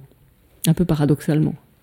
Oui, non, c'est une question, bah, une question très importante justement sur le, si on revient sur ce plan judiciaire que j'ai évoqué tout à l'heure, puisque la, la question du, filmage d'un procès où se trouvent des gens qui sont, qui sont accusés donc d'avoir commis un, crime ou un délit et euh, dont l'archive filmée va être conservée euh, pendant très longtemps euh, et accessible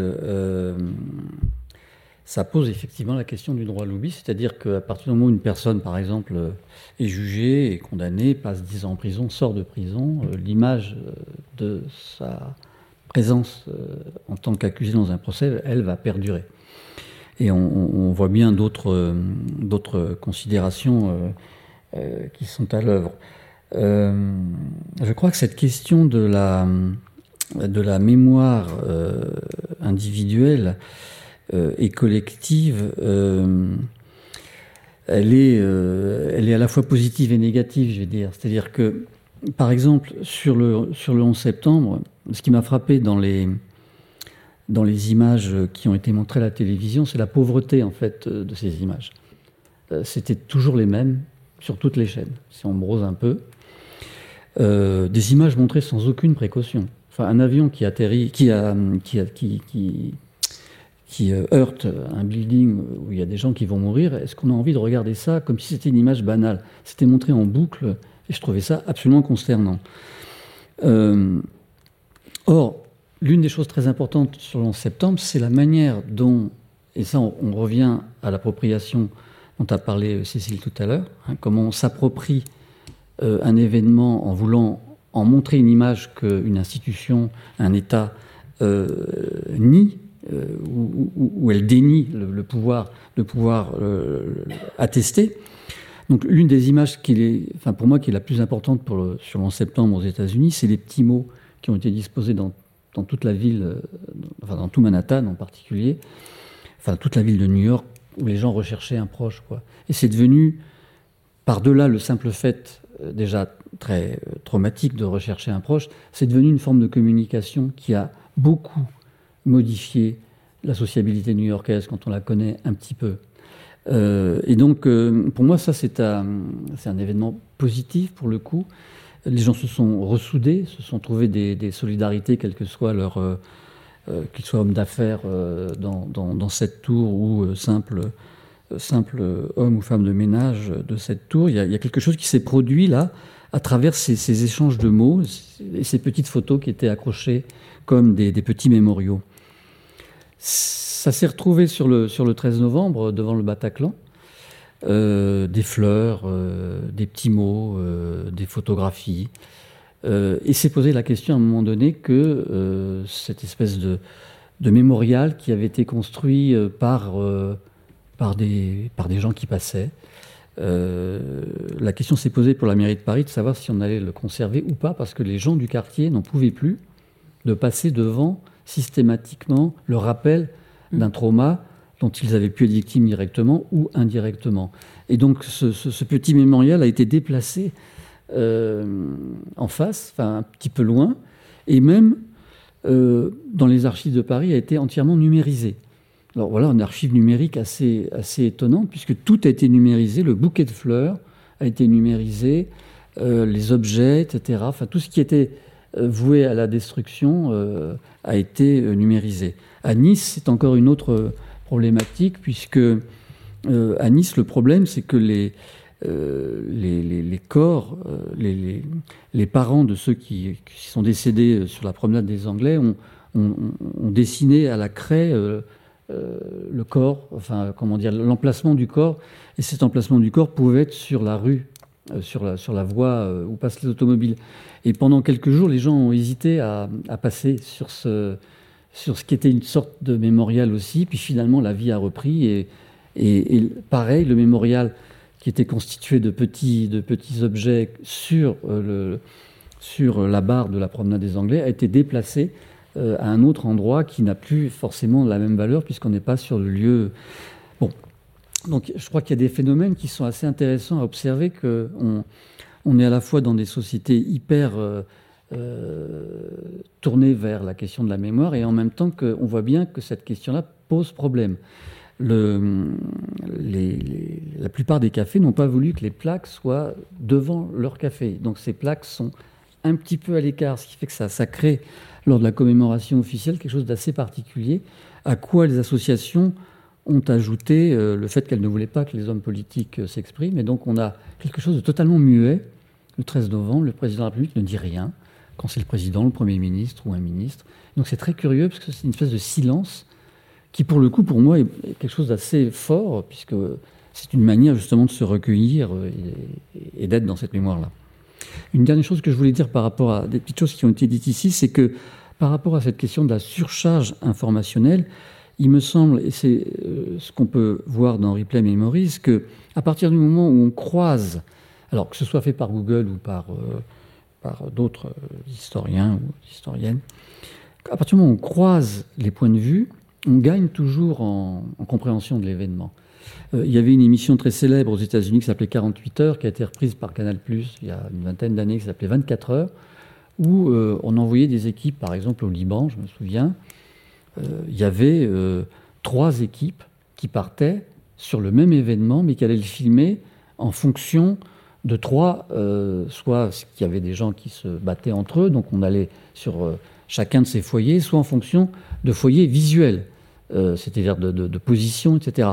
Et, et, je pense que par-delà même tout commentaire ou toute analyse à partir de ces images, le fait que le spectateur peut voir un événement de diverses manières, de divers points de vue aidait à la compréhension de, cet événement. Aidait en tout cas à ce qu'il soit actif par rapport à cela. Puis l'autre chose, et j'ai quand même entendu aussi bien euh, chez Cécile et chez Frédéric la, question éthique, euh, qu'est-ce qu'on fait par rapport à des images d'extrême violence? Alors ça, c'est vraiment quand même une question qui, nous, qui nous préoccupe, nous qui avons travaillé sur ce type d'image. Euh, et euh, voilà, on est devant des images qui sont parfois difficiles à, voir et qui peuvent provoquer de la sidération, ce qui serait contraire, de certaine manière, à, euh, à ce qu'on veut, à la valeur qu'on voudrait donner à ces images, qui serait une valeur de témoignage et éventuellement d'ouverture à la compréhension d'un événement. Et puis, sur le plan de, de la surveillance, on, voit bien que c'est tout à fait terrifiant. Je veux dire, aujourd'hui, euh, en Chine, euh, la, surveillance est totale. Euh, je veux dire, les gens qui vont dans un, supermarché sont, identifiés immédiatement. Enfin, je veux dire, il y, a, une surveillance qui se met en place qui est quand même l'un des, dangers de ces, de ces GAFA, mais aussi un danger politique très important.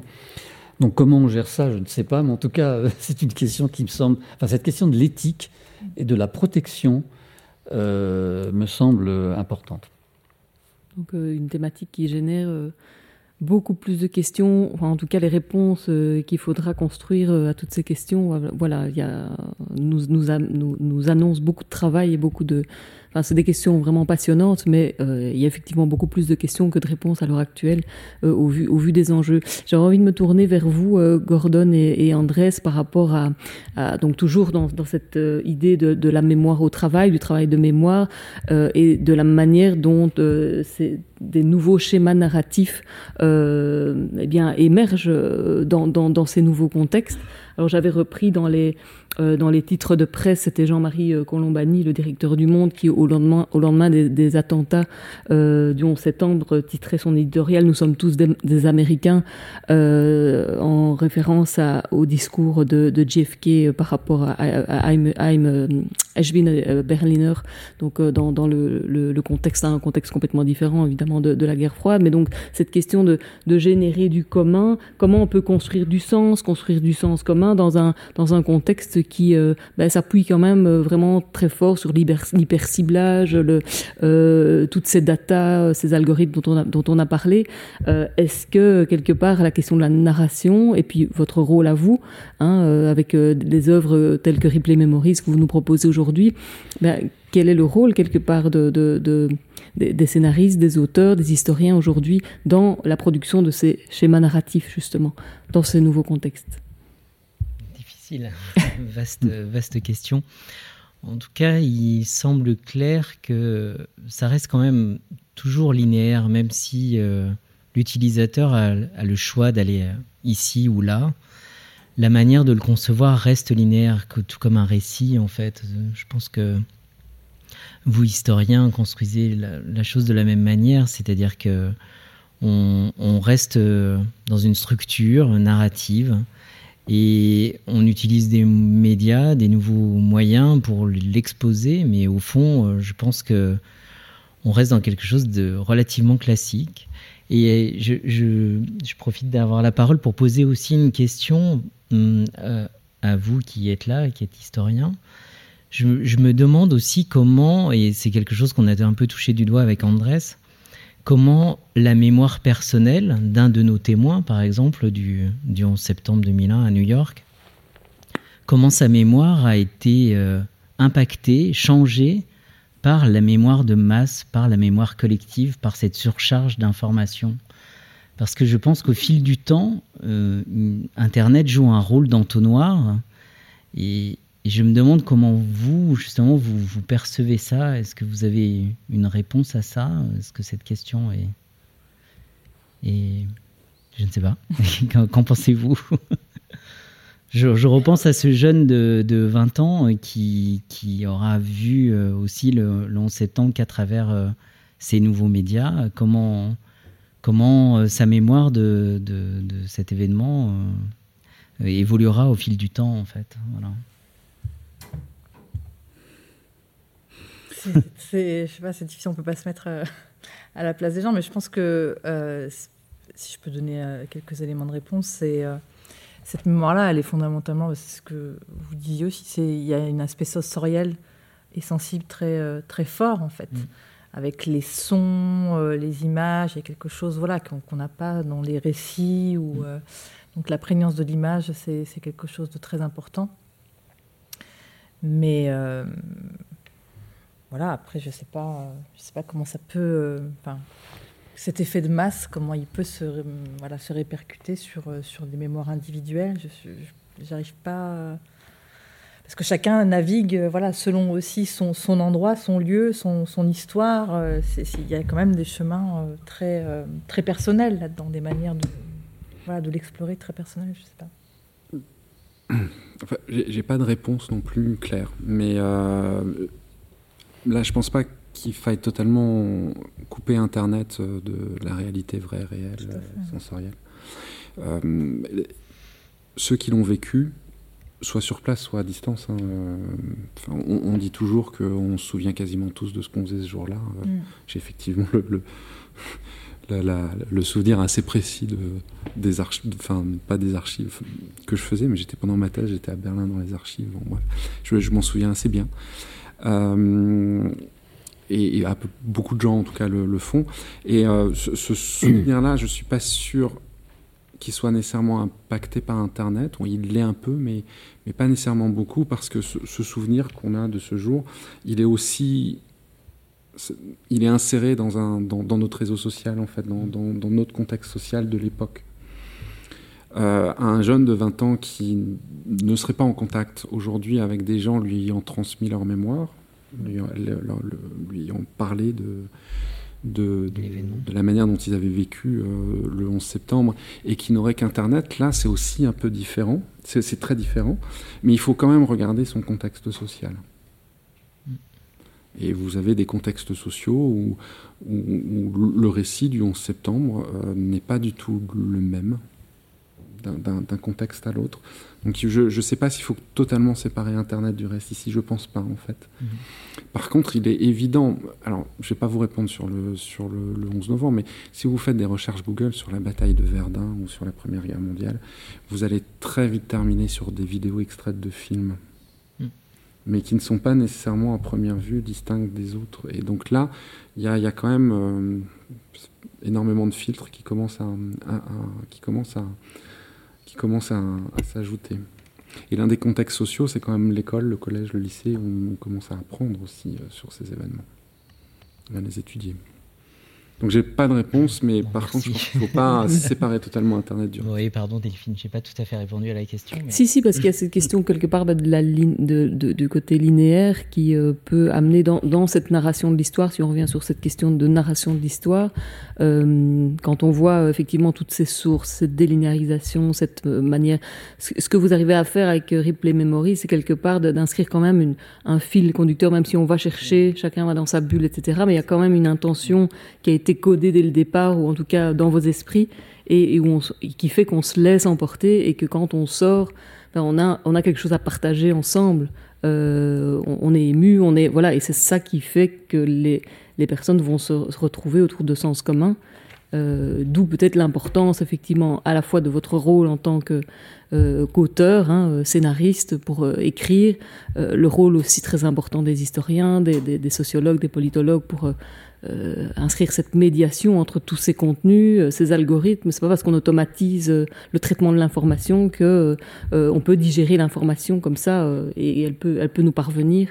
Donc vraiment réinsister, je pense, ça c'est vraiment le but aussi de cette table ronde et de cet événement à la, à la BNF, c'est de, réinsister sur la dimension humaine et de la transmission aussi qui est qui est vraiment importante. Et c'est vrai que il y avait un, des éléments dont on n'a pas parlé, mais voilà peut-être euh, simplement euh, l'évoquer avant de passer euh, au moment des questions et des réponses, c'est le rôle de... On, parle beaucoup de fake news aujourd'hui, de, toute cette désinformation, de, des théories du complot qui ont émergé, qui ont explosé après le, 11 septembre, et en quoi ils peuvent, ils peuvent aussi, à leur manière, avoir un impact sur ces, narrations de l'histoire et ce qui va, et ce qui va rester, parce que tout ça s'imprime sur le web dans cette grande archive. Et donc, voilà, je ne sais pas quel est, quel est votre avis par rapport à cette, ce, phénomène. Euh, je, oui, oui, Je, pensais à ça euh, tout à l'heure parce que l'évolution de l'algorithme ou, la façon dont Google nous donne des réponses, aujourd'hui, je pense qu'il y a, euh, moi j'ai regardé avec attention, il y a beaucoup moins de fake news dans les résultats qu'il y a 4 ans, 5 ans. Mhm. Je ne sais pas comment, mais tout n'est pas boîte noire, peut-être c'est une partie blanche de, de, ces algorithmes, mais, mais c'est étonnant euh, comment la diminution de, de, résultats avec euh, de la théorie du complot, elle, avait diminué. Donc ça, c'est peut-être une question plus euh, vers notre expert des techniques, en tout cas des, dispositifs numériques. Est-ce que justement ce travail qui est fait et, qui, et qui est clamé assez haut et fort hein, par les GAFAM de, de, lutter contre justement ces phénomènes de, fake news. Est-ce que ça a un impact justement sur le fait qu'on en trouve peut-être moins ou, euh, dans les résultats de recherche euh? Alors l'infrastructure que mettent en place les GAFAM, je pense à Twitter qu'on met jamais dans les GAFAM, mais, euh, qui est quand même fortement relié. peut enfin, j'ai parlé technique tout à l'heure, mais il y a la manière aussi de, de designer ces techniques. Designer il y a aussi le design qui est très important. Et le design de, la plateforme de Twitter pousse, mais euh, de la plateforme qui est Twitter, mais ou Facebook aussi, euh, pousse à la réplication d'informations à très haute fréquence, à la circulation d'informations à très, très haute fréquence. Et donc, euh, sur, sur, des bases quand même qui sont très émotionnelles, et donc effectivement, les, fausses informations ont beaucoup plus de chances. Il y, a des études avec des, bases plus ou moins rigoureuses qui le montrent, euh, les fausses informations ont beaucoup plus de chances euh, d'être répliquées, enfin de, circuler effectivement. donc le, design de ces plateformes joue énormément. C'est notamment l'argument de Dominique Boulier, par exemple, qui est sociologue, sociologue du numérique. Mais ils ont tous essayé de, modifier ce, ces designs un peu un minimum. Euh, pour ceux qui utilisent Twitter, à un moment, il y a quelques mois, est apparu, euh, quand vous retweetez par exemple euh, un tweet avec un, lien, Twitter vous demande mais vous êtes sûr que vous ne voulez pas lire l'article avant de retweeter? C'est assez nouveau, mais c'est des petites choses de design qui, mhm. qui, peuvent un peu calmer aussi la circulation de ces... de, de l'information de manière générale, qu'elle soit vraie ou fausse, c'est pas, pas tellement la question ici.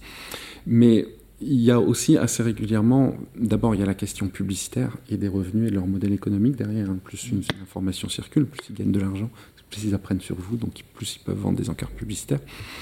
Euh, euh, et il y a aussi le fait que parfois les algorithmes sont aussi des boîtes noires pour eux. C'est-à-dire que Facebook, à un moment, a fait certaines modifications pour limiter la propagation des fake news. Et en fait, ça, le, le résultat était le contraire. C'est quand ils ont annoncé, après le scandale Cambridge Analytica, qu'ils allaient recentrer la,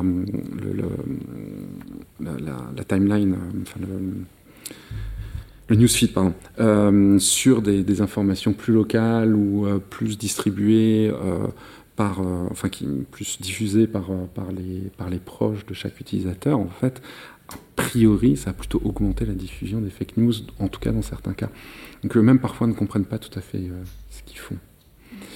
Euh, donc c'est la question du design, effectivement, puisque c'est cette question-là qui est posée derrière, des interfaces utilisateurs, est effectivement assez importante pour limiter la diffusion, enfin le, limiter la, fréquence de, la diffusion de l'information. Mhm.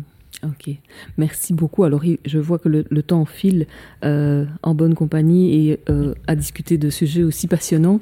Je vois qu'il est 19h43, on a quelques minutes, on a euh, encore un quart d'heure pour prendre des questions de l'auditoire ou sur le chat si vous en avez.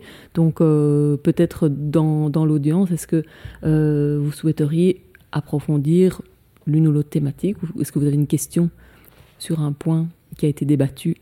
Ce soir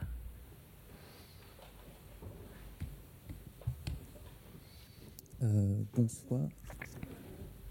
Ça fonctionne. Bonsoir. Euh, merci pour, euh, pour, ces différentes discussions. C'était très intéressant. moi, j'avais une question plutôt pour Cécile Boex, mais qui peut s'exporter un peu à tout le monde. vous avez parlé de la constitution de votre, de votre corpus de recherche à partir de différentes vidéos, etc.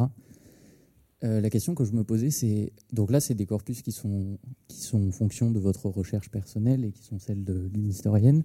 Est-ce que vous auriez une idée ou une réflexion sur euh, la façon dont, du point de vue de l'archive et de l'archivistique, euh, quelle, approche il faut adopter puisqu'on est face à des quantités de données qui sont pas techniquement conservables?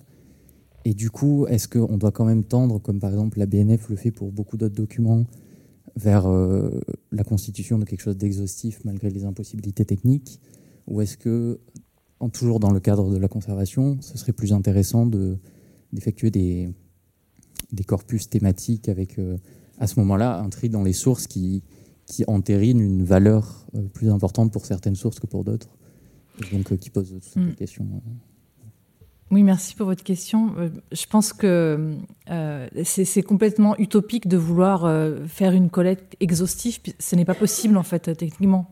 tous les jours, il y a des nouveaux contenus qui disparaissent. Donc, et puis on, est sur des millions de, vidéos. Donc, je pense que c'est beaucoup plus éclairant déjà d'avoir ce travail de catégorisation qui a été fait en amont. Alors moi, je précise aussi que je, euh, suis en terrain numérique, mais mon terrain numérique, il est, instruit par un terrain de 10 ans en Syrie. Euh, voilà, et, que j'ai fait en fait au, moment où se déroulaient les événements. Si j'avais fait mon terrain, par exemple, si j'avais euh, euh, sondé le web dix ans après, je, je sais pas, j'aurais pas du tout fait la même recherche. Ça aussi, c'est un facteur très important à avoir à, à l'esprit. On fait pas du tout la même recherche selon la, temporalité qui nous, qui nous sépare de l'événement. Et ce que je dois dire aussi, c'est que euh, mes corpus, je les fais aussi, euh, enfin, je, je, je, vois des, des, activistes, des preneurs d'images qui sont maintenant en, dehors de la Syrie. Donc voilà, tout ça, se, on n'est pas dans une bulle, en fait, euh, Internet, quand on fait de la, recherche. On est, c'est vraiment ce, ce va-et-vient entre le monde réel et le monde virtuel, si je peux m'exprimer ainsi, mais même si ça n'a pas de, pas vraiment de sens.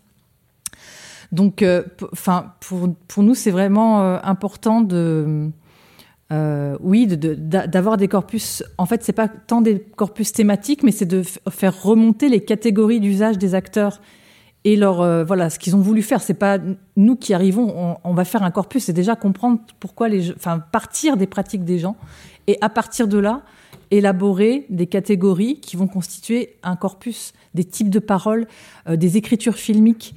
Par exemple, euh, le témoignage, les, vidéos de témoignage qui documentent sont des plans séquences. Il n'y a pas de montage qui pourrait induire une manipulation de l'image. Les hommages, les hommages euh, aux martyrs, etc., sont des, sont des diapositives sur le mode du diaporama avec un montage. Donc il y a des enjeux de, voilà, qui sont liés au mode, à la manière de faire des images. Donc c'est essayer de, de, penser tout ça et, et, faire un corpus, c'est déjà être un petit peu dans, euh, dans l'analyse et, je pense que c'est c'est beaucoup plus éclairant et c'est beaucoup plus aussi transmissible de procéder de cette manière, puisque finalement, quand on fait un corpus, bah, on, va contre les algorithmes, on est dans la transparence pour la transmission, justement. Euh, alors que voilà, on, se doit d'expliquer pourquoi on a procédé de cette manière, pourquoi on a élaboré ces catégories et pourquoi on présente euh, voilà et qu'est-ce qu'on a fait à partir de ce corpus et quelles questions on a posées? Je ne sais pas si j'ai répondu.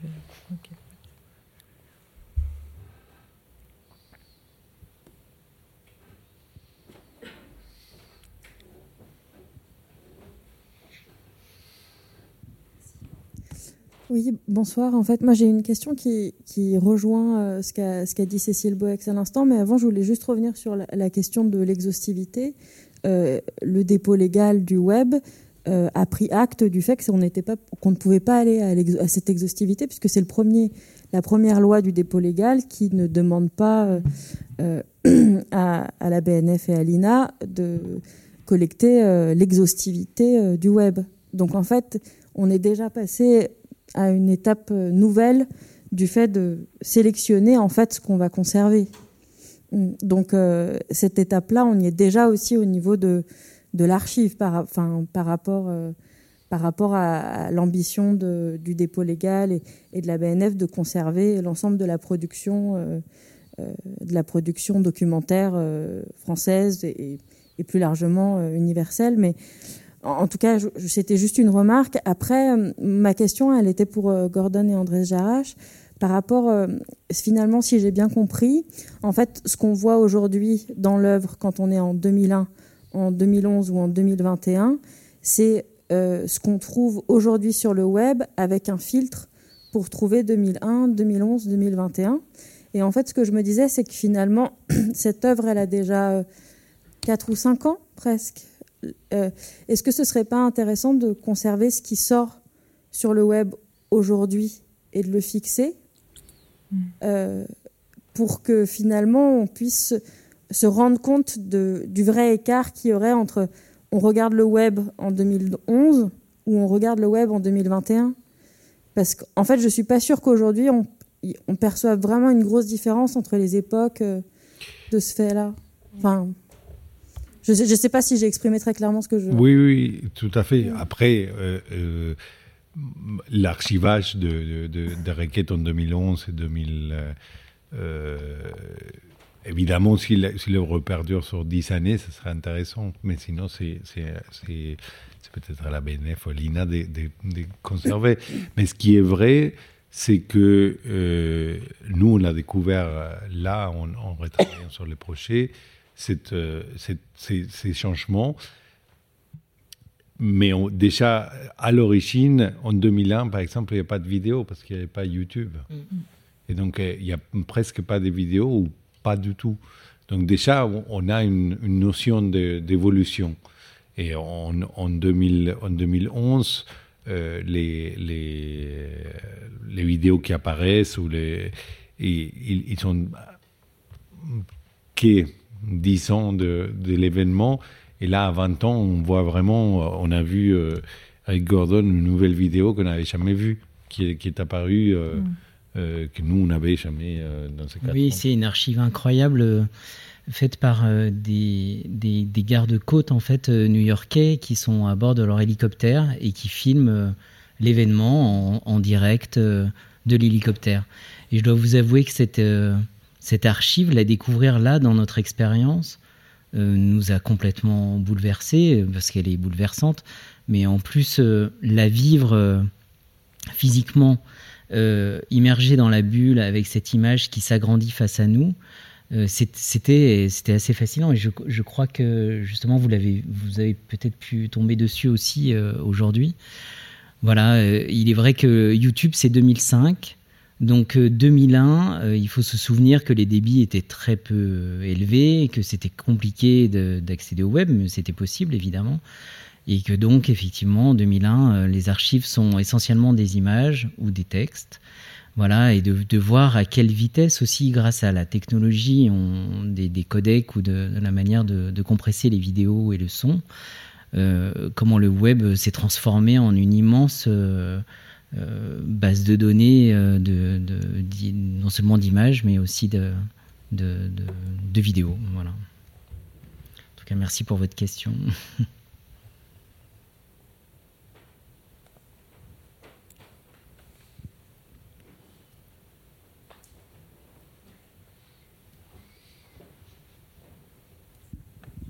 Euh, bonjour.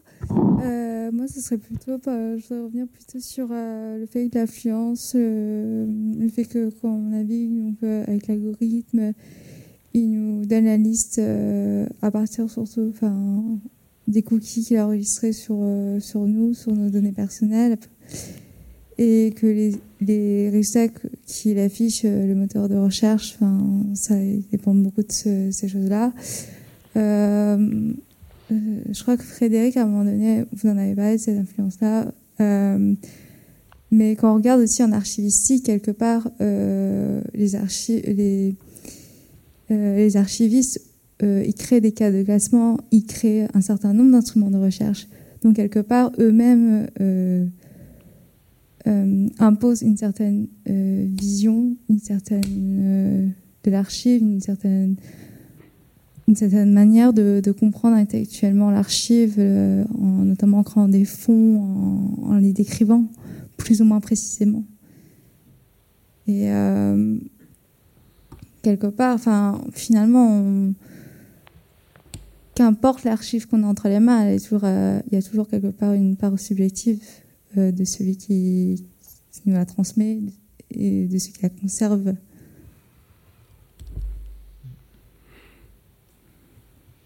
Parce que là, on a quand même, enfin, avec l'algorithme, on a quand même une certaine recommandation qui change. C'est pas une médiation entre l'historien ou l'historienne et ses archives de même nature. Je pense que normalement, les archivistes, la plupart du temps, sont relativement clairs à très clairs sur leurs critères de sélection. Normalement, on sait à peu près comment une archive a été constituée. Euh, par des archivistes. C'est pas tout à fait, euh, je pense que c'est pas, pas tout à fait comparable. Après, il y a une influence par contre aujourd'hui euh, de Google sur les centres d'archives à cause des historiens et historiennes qui sont habitués à Google et plus aux requêtes qu'on fait habituellement dans les centres d'archives. Et faire une requête sur une base de données créé par des archivistes, euh, c'est pas faire une requête sur Google, mais par contre aujourd'hui la demande c'est d'avoir des requêtes type Google.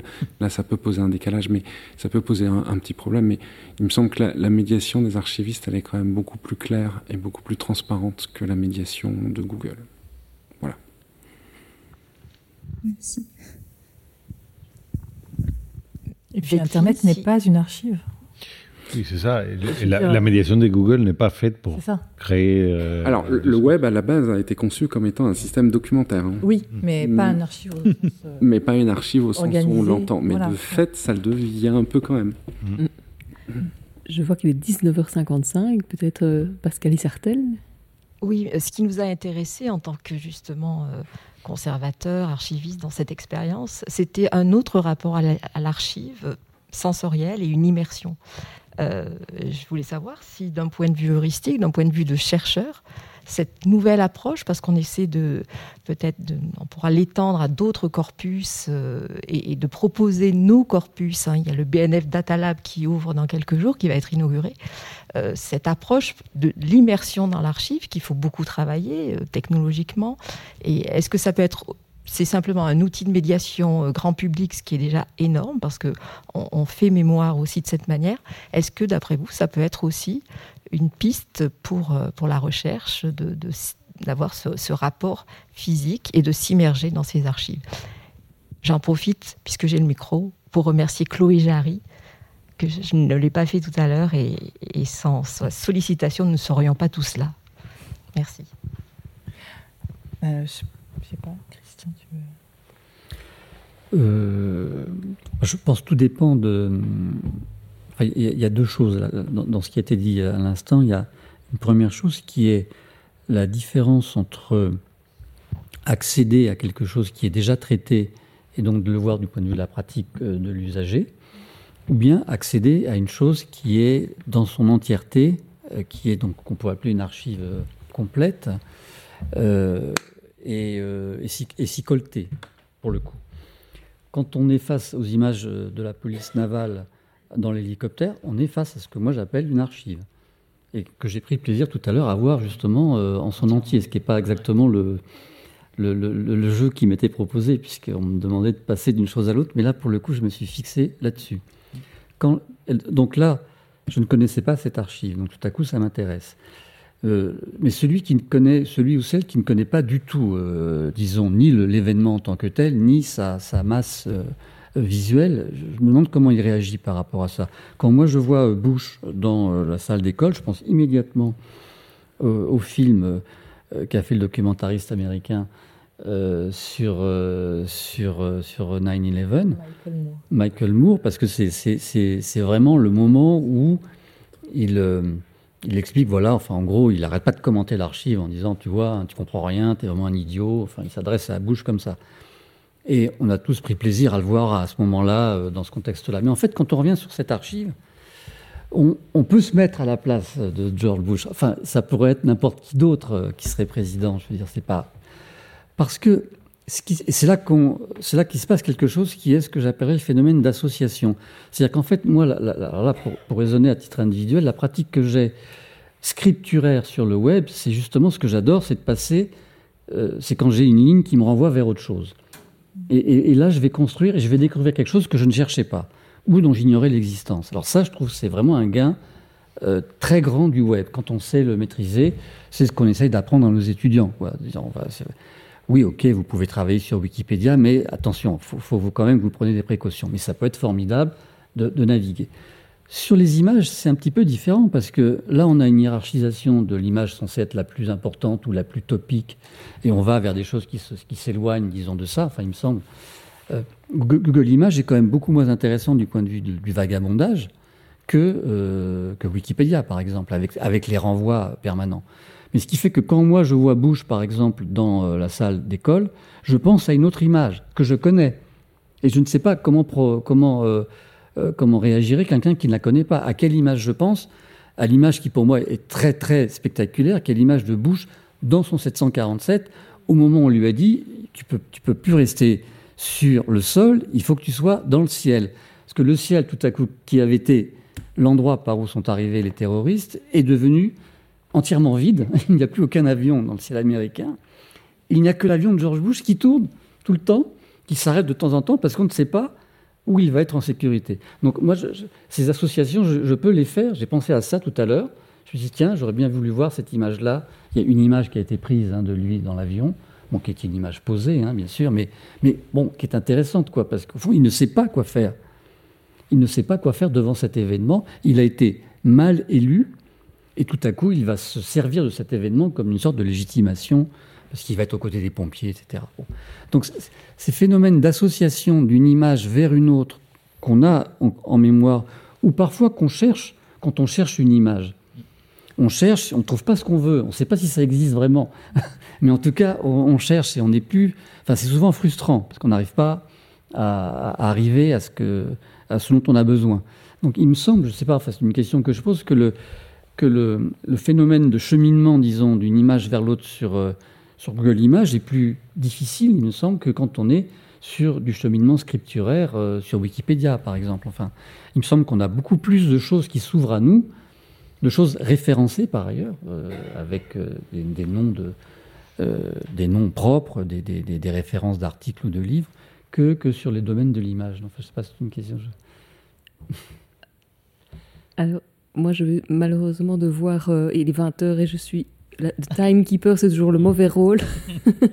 et on me fait signe ici en, régie qu'on va devoir euh, malheureusement euh, arrêter ici. Moi, pourquoi pas continuer les, débats euh, off the record, comme on dit. Mais en tout cas, je voulais vraiment bien vous adresser un grand, grand merci pour la qualité des échanges et pour cette table ronde très, très intéressante. Vous redire que l'œuvre est visible jusqu'au 26 septembre, donc n'hésitez pas à venir ici à la BNF pour faire l'expérience. Ça en vaut la peine, ça en vaut le coup. Euh, et euh, simplement dire aussi que la conférence sera euh, revisionnable sur la chaîne YouTube de la BNF. Merci à tous, merci à toutes et une bonne soirée.